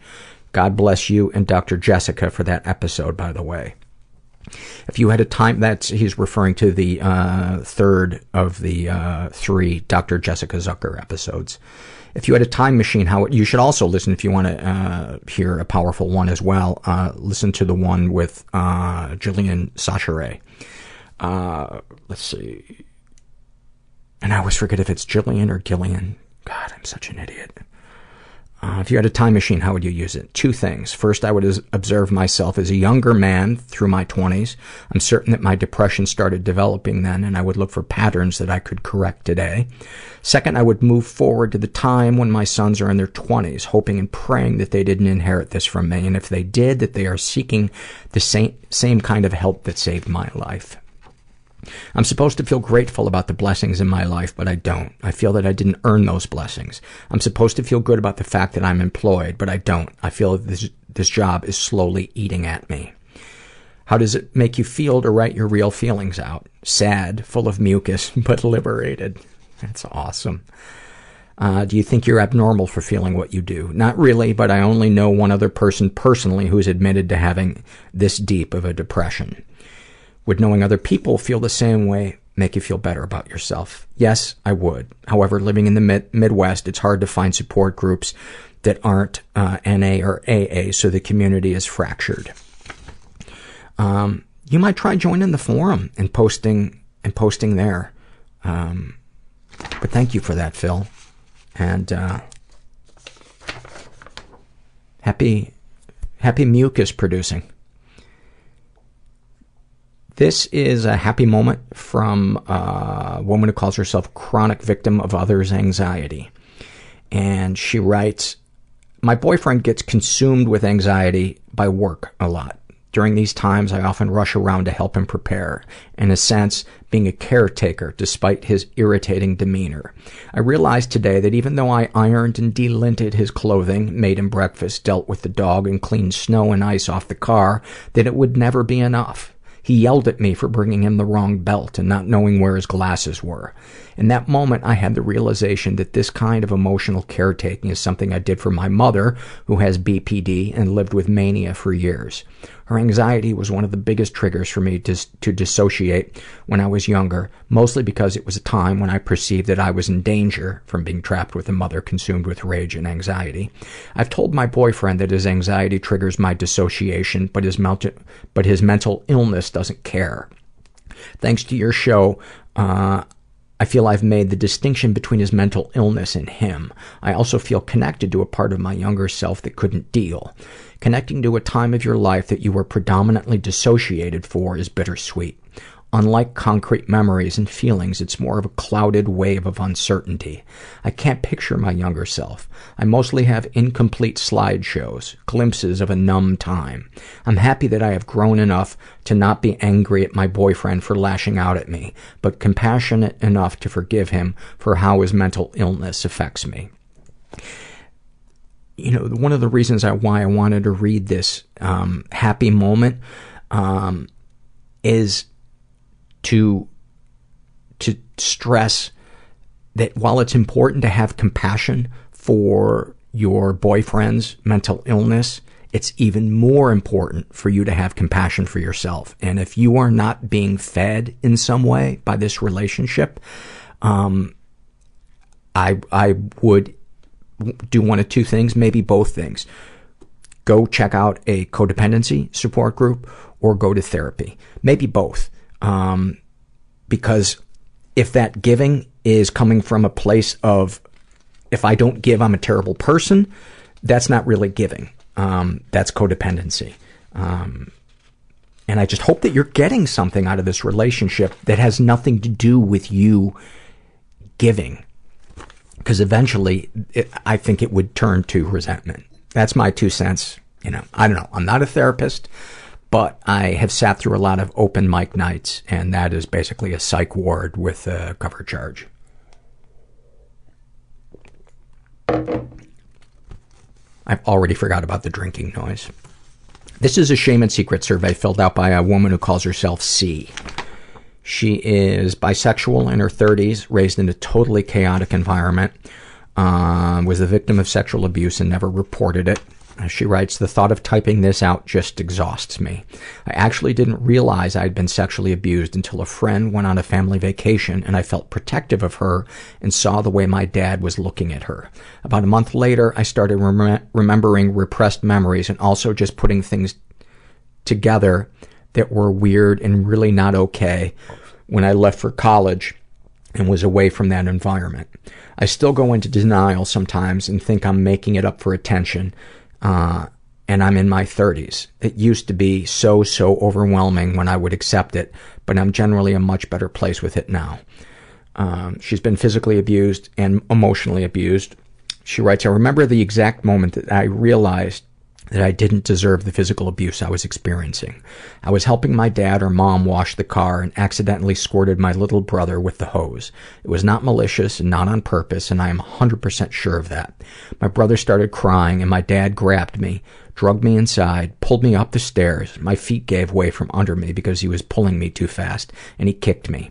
I knew that wasn't right. I was really young. The worst thing my mom did was shake me, let me let go, and I glided along tile, the tile floor with my head hitting the kitchen island. She then snapped out of it and was so sweet and nice to me. She really was not a she really was not a kind or maternal person, so I remember loving that attention. Ugh, I just type I just realized I typed that out and haven't even touched on the emotional abuse, which I'd actually say is much worse than the physical abuse. Uh, she never enjoyed motherhood and told me that she wished she'd never had kids. They are really, really bad people, and I know narcissism is a popular term these days, but just total narcissists. My dad might have antisocial personality disorder, but they're not right, whatever DSM label you choose. Any positive experiences with the abusers? I recently remembered when my dad made my brother and I root beer floats for the first time because we'd never had them and he wanted us to experience them. Still love root beer floats. Can't wait for my dad to die. When I heard he had prostate cancer, I was happy, but unfortunately, I think he beat it because that was several years ago and he's still alive. The best case scenario would be if both parents died in a car crash. You would think this would be in the darkest, deepest, darkest thoughts square, but I'm not really ashamed to admit this. Darkest thoughts. I like checking Uh, on the Facebook of my ex-boyfriend's psycho baby mama who completely terrorized me. Like, stalked all my social media, stalked out his, stalked out his house when I was there, made threats, called me names, etc. I didn't engage with her at all, but I like keeping tabs on her online. It just kind of, kind of just feels like habit now. Like she's a reality star I keep up with. Or maybe I like looking at her life to feel relieved that I'm no longer connected to it. I've lurked long enough that I know all the key players and main characters. It's like a delightful treat when she adds new photos or has a new status about how she ports a political figure. I'm definitely not proud of this habit. What are your deepest, darkest secrets? This is not at all dark, but I went through the entire Instagram feed of someone I don't like just to report pics where her nipples are showing.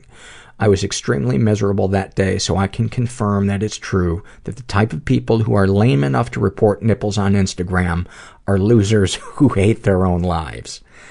Uh, sexual fantasy is most powerful to you. My sexual fantasy that I've never told a soul is an adult breastfeeding relationship. I don't know if I love it because it, it's so perverse and it wouldn't be that fun in reality. Um, I don't know if I love it because it is so perverse and it wouldn't be that fun in reality. Yeah, I did read that right. I'm not interested in pretending to be the guy's mom. I just want to breastfeed him and have it be our thing. I feel like I really hope nobody recognizes me from this survey. Um, and you should not be ashamed of that. Embrace that. I, I hope you find somebody that you can uh, you can explore that with. There is nothing to be ashamed about uh, with that fantasy. What, if anything, would you like to say to someone you haven't been able to? Uh, there's a past partner I would like to apologize to, but decided that it would be more for my benefit than his, and have left him alone. Uh, what, if anything? That's a very mature decision, by the way. That is an extremely uh, mature decision. A lot of people don't realize that. What, if anything, do you wish for? To work through what causes my horrible taste in partners before I'm too old to have kids. Have you shared these things with others? People close to me have known that abuse happened, but not the gritty details about the physical and sexual stuff. I still have shame or feel like that's for me to talk about with my therapist. Um, also, I choose partners where there isn't enough intimacy to even get to the point of really sharing that. How do you feel after writing these things down? I'm grieving and spent all day running errands and decided that I don't have to do the last four things on my to-do list and it feels good to think about my feelings and honestly to talk about myself. I don't feel like I get to talk about myself enough. Um, and in parentheses, she puts no sarcasm. Is there anything you'd like to share with someone who shares your thoughts or experiences? It gets better. Then it gets way worse. Then it gets better. Ha ha. Therapy has been a priority for me for 15 years, and don't let money be an excuse to stop you from going. I think people with abusive parents shouldn't feel guilty about cutting them out of their lives in order to take care of themselves. Fuck the fifth commandment. Don't listen to people who don't come from extreme dysfunction and don't get it. Do what you need to protect yourself. Amen. Amen. Thank you for that. I'm going to take a sip of tea far away from the mic.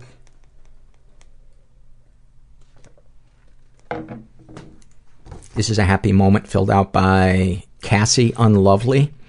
Um, and Cassie writes, I found a friend I used to play in a band uh, with when I was 15. I'm 21 now. And he said that I'm one of the few people he knows that has always been true to themselves. It made me feel amazing. Sometimes I have doubts about the way I look and the way I act and who I really am, especially when I am depressed or anxious. I like remembering this moment whenever I don't like myself. It's beautiful, you know, and it just brings home the point that it takes so little for us to make a difference in somebody, difference in somebody else's life. I, I remember a acting teacher that I had in college who took me aside, and this was a guy that did not throw compliments around. He was pretty, uh, I don't know what the word would be, taciturn.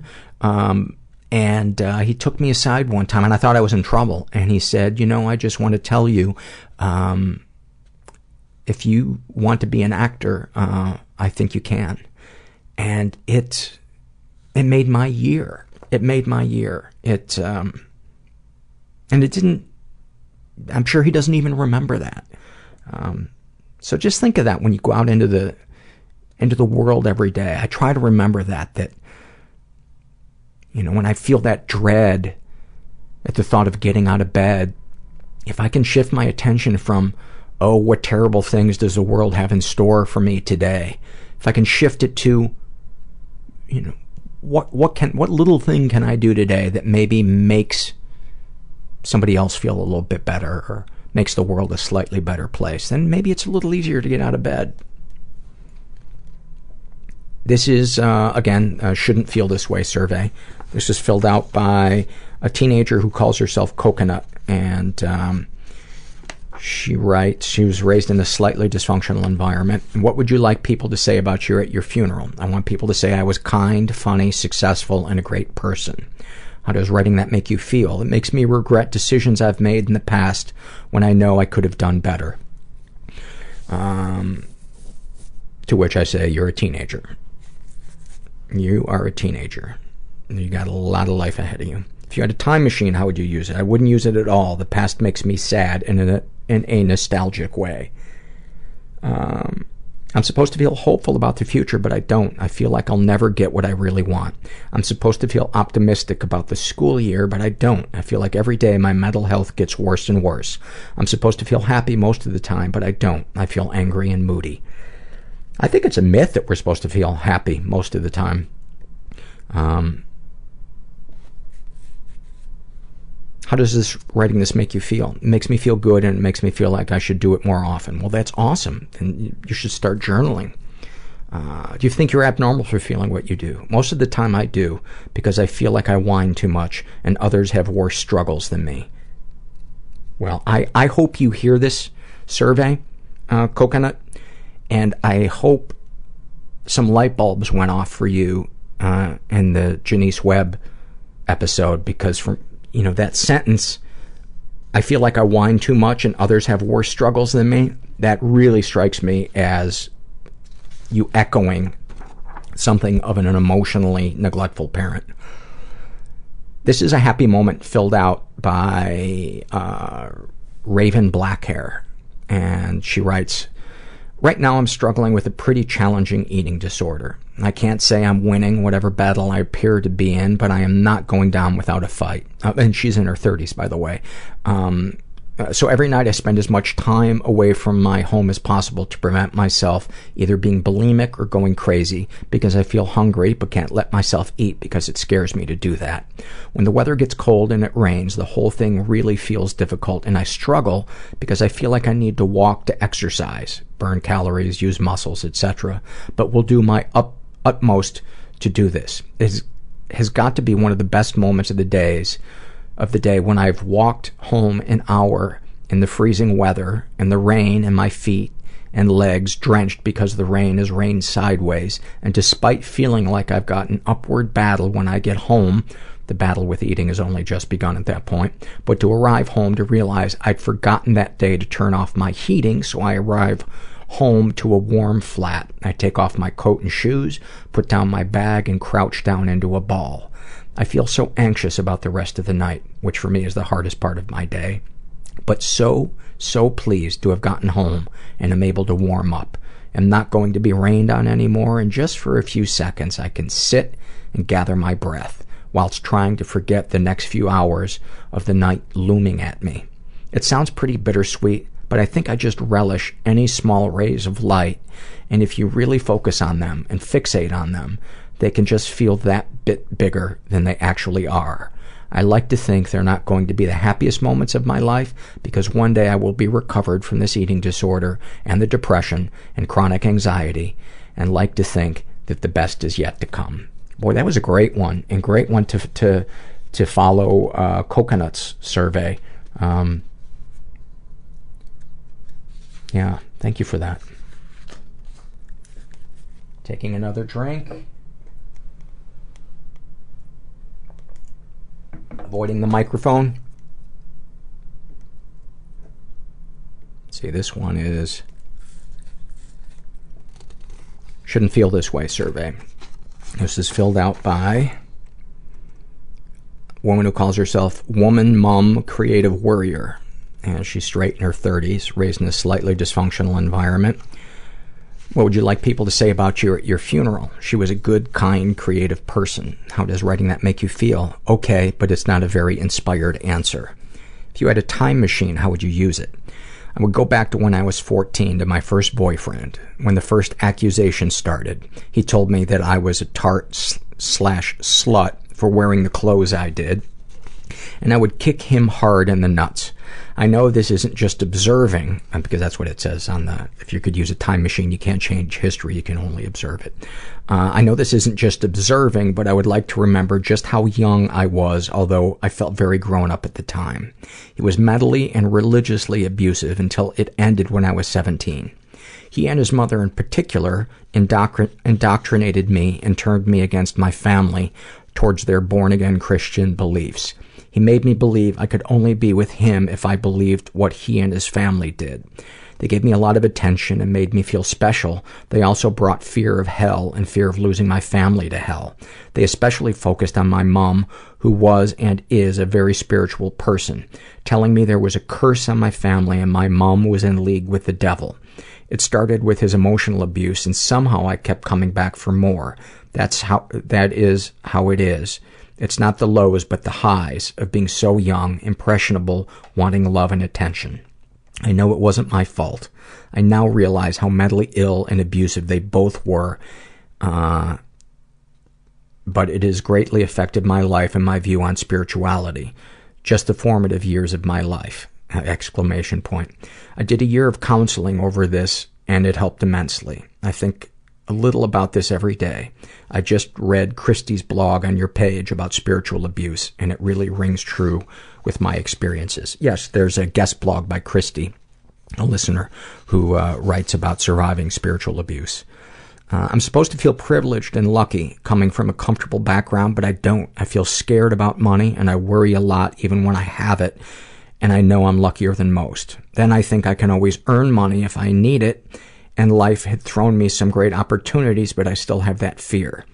Uh, I'm supposed to feel carefree about life, but I don't. I often feel anxious and worry. It's a waste of life. I'm supposed to feel like a grown up, but I don't feel, but I don't. I feel like a scared little girl playing out her imagined life, but unsuccessfully. You know, you just described 60% of us and our inner lives. You are so not alone. How does it make you feel to write your real feelings out? Okay, it's something that comes up a lot. Okay, it's something that comes up a lot. Uh, I've done work around this in the past, but it still comes up when I feel insecure, hormonal, or tired. When I feel these intense feelings or fear or emotion that can be very overwhelming and tangible at the same time. I live in the moment with them, but they do eventually pass and then they are gone. I'm more accepting of these feelings and that I'm not what I feel. Boy, that is a, that is such a, po- a powerful and important sentence. I am not what I feel. Uh, sometimes writing them helps. Writing them down helps. We all come from different backgrounds, and although I come from privilege, I would have preferred to have had a very loving and connected dad than someone you can never really get any closer to. Even though he has given us all a good life, emotionally, it's not been great. But I do have the opposite in my mom, who is one of the most caring, loving people I know. About my perception of myself, it's mixed, and not all the time. Uh, and not all the time. It's changeable like the weather. Do you think you're abnormal for feeling what you do? I know I'm not the only one who feels like this. It sometimes feels abnormal, but I know I'm not, as I'm sure even other family members feel the same, and it probably goes back generations to how my dad felt about his own parents working and not being around for him or there for him emotionally. It's amazing how things run through generations. Uh, really, uh, perfect one to read uh, on today's episode. This is filled out. This is a happy moment filled out by Peggy, and uh, she's in her 60s. And she writes, "I came to pick my granddaughter up from a party, and she ran across the room yelling my name and jumped into my arms. I felt like the most popular person on earth. I felt trusted and useful. That's beautiful. That's just beautiful. So easy to picture that too." I love how excited little kids are. This is this is filled out by a, a teenager. She's gay and she calls herself um, "It's my fault. I'm a shit person." Um, and she was raised in a slightly dysfunctional environment. What would you like people to say about you at your funeral? That things are better without me. That things I tried uh, to make it work, but life just wasn't for me. uh, that I was becoming a horrible person, so good thing I bit the dust before I really hurt anyone. How does writing that make you feel? Horrible, because I wish everyone in my life would stop caring. I just want everyone to see me the way I see myself so I could just off myself without any guilt. If you had a time machine, how would you use it? I would go to the future and see if I ever actually get anywhere that justifies all this suffering I've been through. Boy, I have a, a, a sneaking suspicion that you are being parent, uh, because you said slightly dysfunctional. I would I would bet my bank account that there is a huge amount of emotional uh, neglect going on in your house, and you are taking it. You are blaming yourself. Um, because we can't see the absence of of something.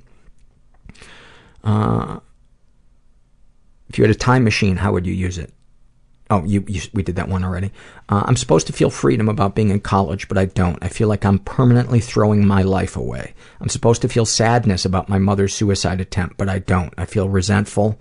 Uh, I'm supposed to feel happy about hanging out with people, but I don't. I feel anxious, like I'm being watched and judged.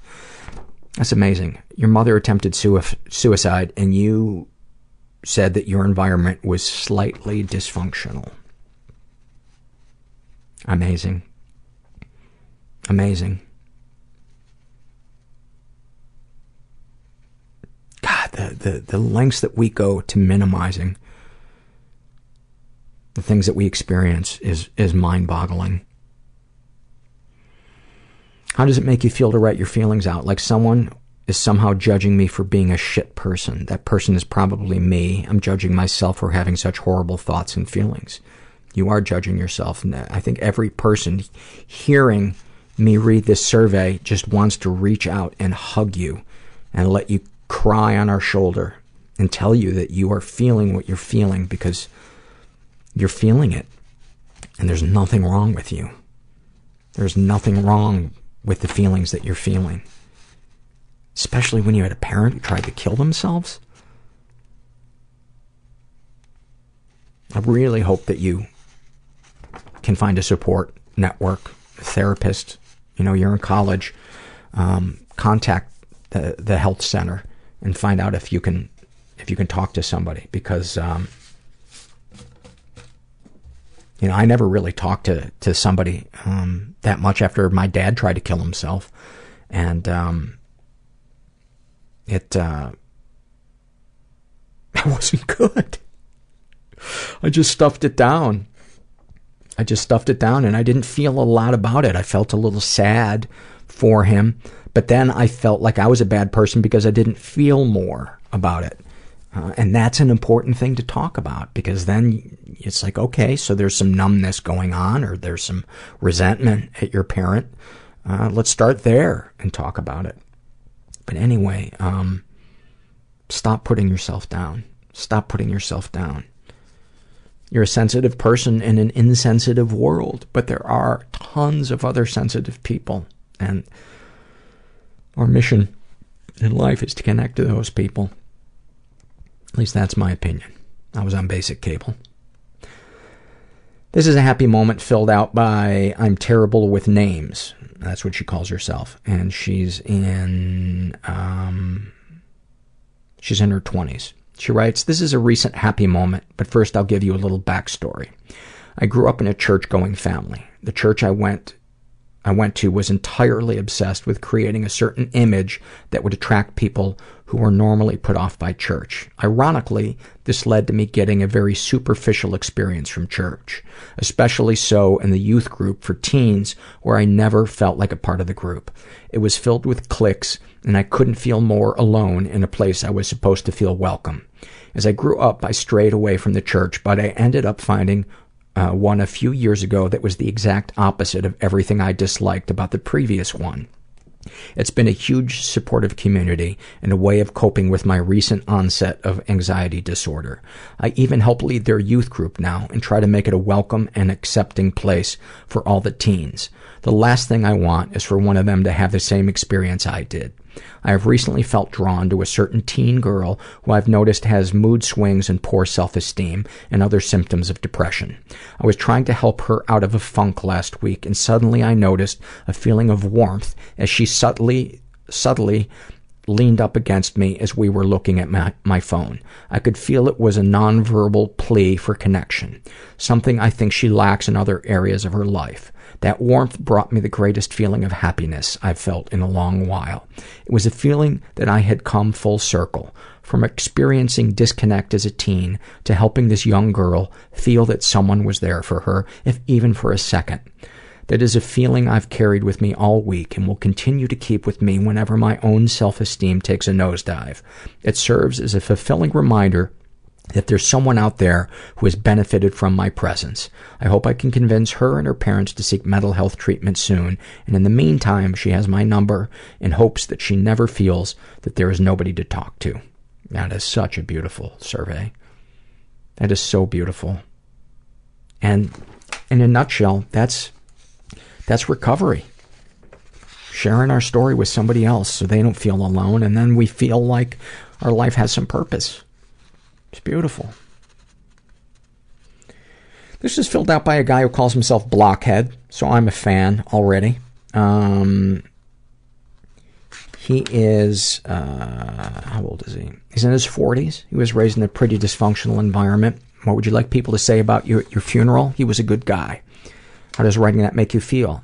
It's nice to be able to express myself, but I can't motivate myself to do it and feel like I've lost my talent for it. If you had a time machine, how would you use it? Maybe go to Woodstock or go to Paris in the 20s and hang out with Hemingway and Fitzgerald and whatever other artists and writers were there. I'm supposed to feel happy about being around people, but I don't. I feel numb and isolated. How does it feel to make your right how does it make you feel to write your real feelings out? It feels good to express them, but then the realization that no one will read them makes me feel isolated and makes the whole thing feel like a waste of time.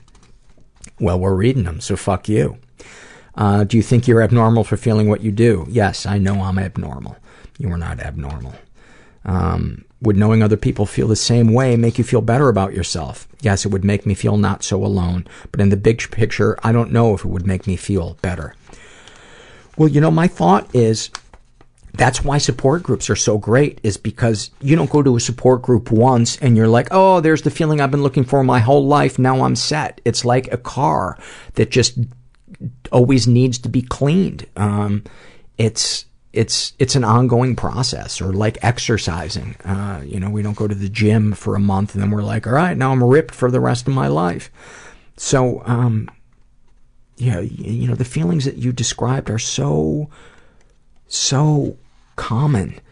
And, uh, there are people out there. It's just a matter of finding them. I, I recommend, uh, introducing yourself on the forum.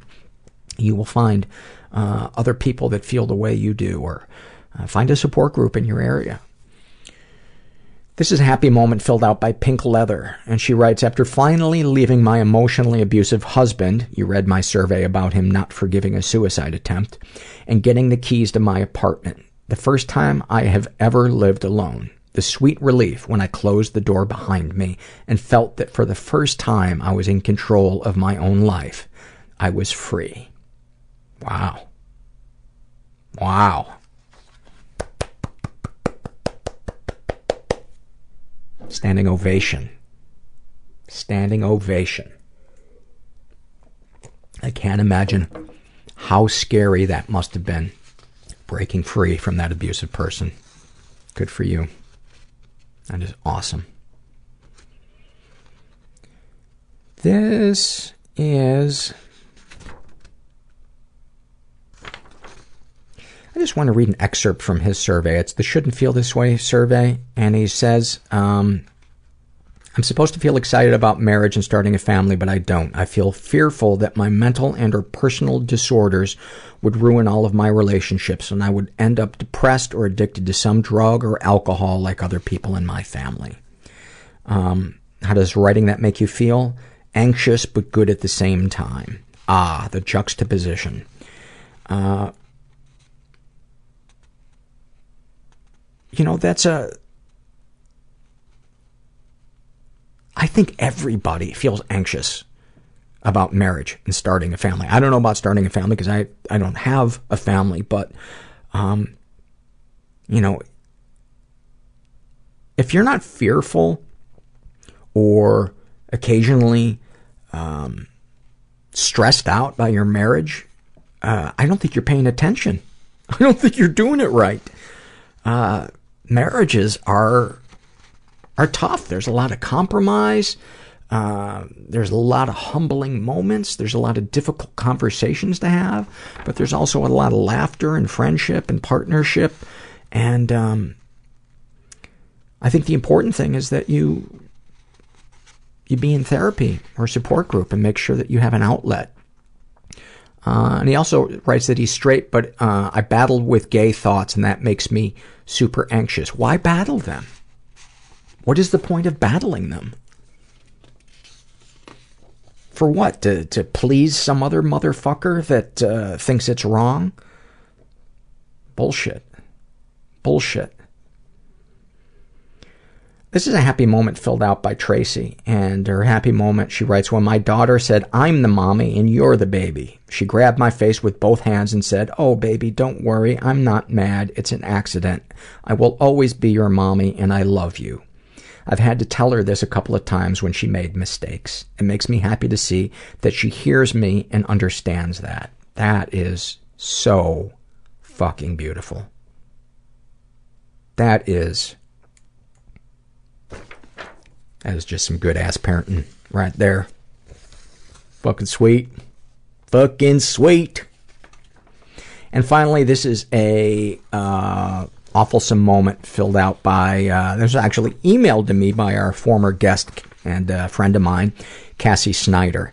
And um, she writes, uh, Happy birthday, Paul. I hope your day was great. In honor of this day and in keeping with your wishes, here for the first time ever written down is my A number one most awfulsome moment ever, which I have only told like five other people in the many years since it happened. Enjoy. I moved to North Carolina to be with some guy I met off an eight track trading website.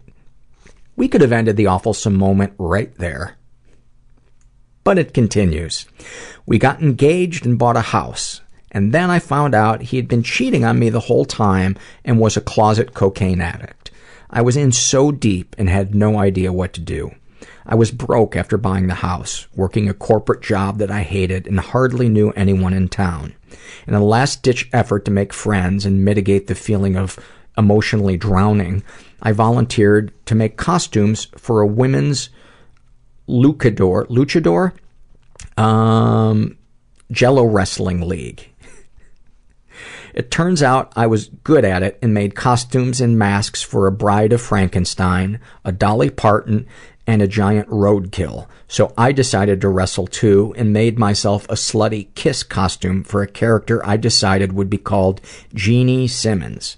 I was shy, modest, depressed, and terrified, but wrestling other weird women in jello for charity and Halloween was the only thing I was looking forward to in life. The night of the match, everything went wrong. Something weird happened to the jello to where it didn't settle properly, so somebody made the executive decision to fill the inflatable pool with chocolate syrup instead. Uh, we wrestled in it anyway, body slamming each other in Hershey's mixed with canola oil for a domestic violence charity. We raised 400 bucks. But then there was no place to hose off afterward, so we all had to get in our cars and go home covered in chocolate. Before I left, my cheater boyfriend showed up high on coke and started a fight with me, which escalated into a major public screaming match. When drugs are involved, nobody wins. On the drive home, I was so frazzled and upset that I got lost. At a stoplight, uh, I felt under my seat for my street atlas, took my foot off the brake, and rolled into the car in front of me. There was no damage, not even a scratch to her license plate, but when I got out of the car to apologize, the woman I hit started screaming at me. I told her I could just pay her anything in cash not to involve insurance, which at that time would have made owning a car unaffordable and meant I would have to stay in North Carolina with a sociopath and a job I hated forever. She called the police anyway and was really indignant and nasty. I tried making small talk while we waited for the police, but she was so rude that I ended up sitting in my car and trying to decipher her vanity plate until the cop came to fill out the report. The world fell away after that and when I drove home, I wrote a note saying which friend I wanted to have custody of Pug. That's your dog. Took every single pill and bottle of medication in the cabinet and laid down. Pug curled around my head, and I apologized to him and to God and to the walls of the house I couldn't afford. I fell asleep, fully expecting those moments to be my last. What I didn't expect was to wake up several hours later, unable to feel my arms or legs, but knowing that I had to find a way to crawl because I had to throw up. My heart, lungs, liver, and kidneys were on fire, and I crawled to the bathroom. I crawled from the bed to the bathroom all night long, and to the kitchen and the back door the next morning and night to take care of Pug. We laid in bed for two days, throwing up, waiting for the feeling to come back in my arms and legs, and praying that I could figure something out because now I really wanted to live, if only to be the human embodiment of a giant walking, talking middle finger to anyone who had ever put me down. On the third day after I was alive again, I had to get back into getting stuff done mode. I called Geico to report the accident that killed my faith in humanity, and a woman named Sandy at a call center in Woodbury, Long Island filed the claim. I was walking Pug in a goose shit filled baseball field down the street from our house. Sandy in Woodbury asked for the other's driver's name, the other driver's name and insurance number. Then she asked for her license plate, which I had been staring at in my car that night, half naked, in a kiss costume, covered in chocolate that was starting to harden. B R N S K N L D Y. Can you repeat that back for me? Sandy said. B R N S K N L D Y. I paused. Brown skinned lady. Of every car in the world I could rear end while covered in chocolate, of course it would be that one. I am eternally grateful I lived long enough to find that out. Thank you, Cassie. Well, I hope I hope you heard something tonight that uh, made you laugh, brought you comfort, turned a light bulb on, drove me further away from you. Yeah, I do. I, I occasionally hope for that. Because then when we make up, it's so much better. I, uh, I hope 2016's, oh, shut up. Shut up. Shut your stupid mouth, you dumb pig. I might have gone a little overboard at myself there. Um, hey, I went to my shrink uh, a couple of days ago, and he's mixed the meds up, and we're bringing Wellbutrin back into the mix, and I think it might be helping me. I think might. I wouldn't say that my passion for life has returned, but um, I don't hate it when I wake up in the morning. That might be an exaggeration. I uh, I'm feeling about ten percent better, and I will take that. That's another thing that I think is important when when we're battling all the things that we battle, is to take whatever victories we get, however minor, and celebrate them. So I am going to go celebrate my 10% increase in mood uh, by stuffing my face with cheese popcorn, uh, eating a protein bar, watching Netflix in the dark with Ivy between my legs, Herbert over to my left on the couch, and uh, do that until four in the morning, at which point I'll say, uh, you really have no life. Why do you always go to bed at four in the morning? You're throwing your life away. And I'll stop myself from going into that spiral and I'll say, hey, you felt better today. Stop beating yourself up. And, uh, and I'll lay down and I'll sleep and I'll get up tomorrow and I'll hope that I'm feeling as good.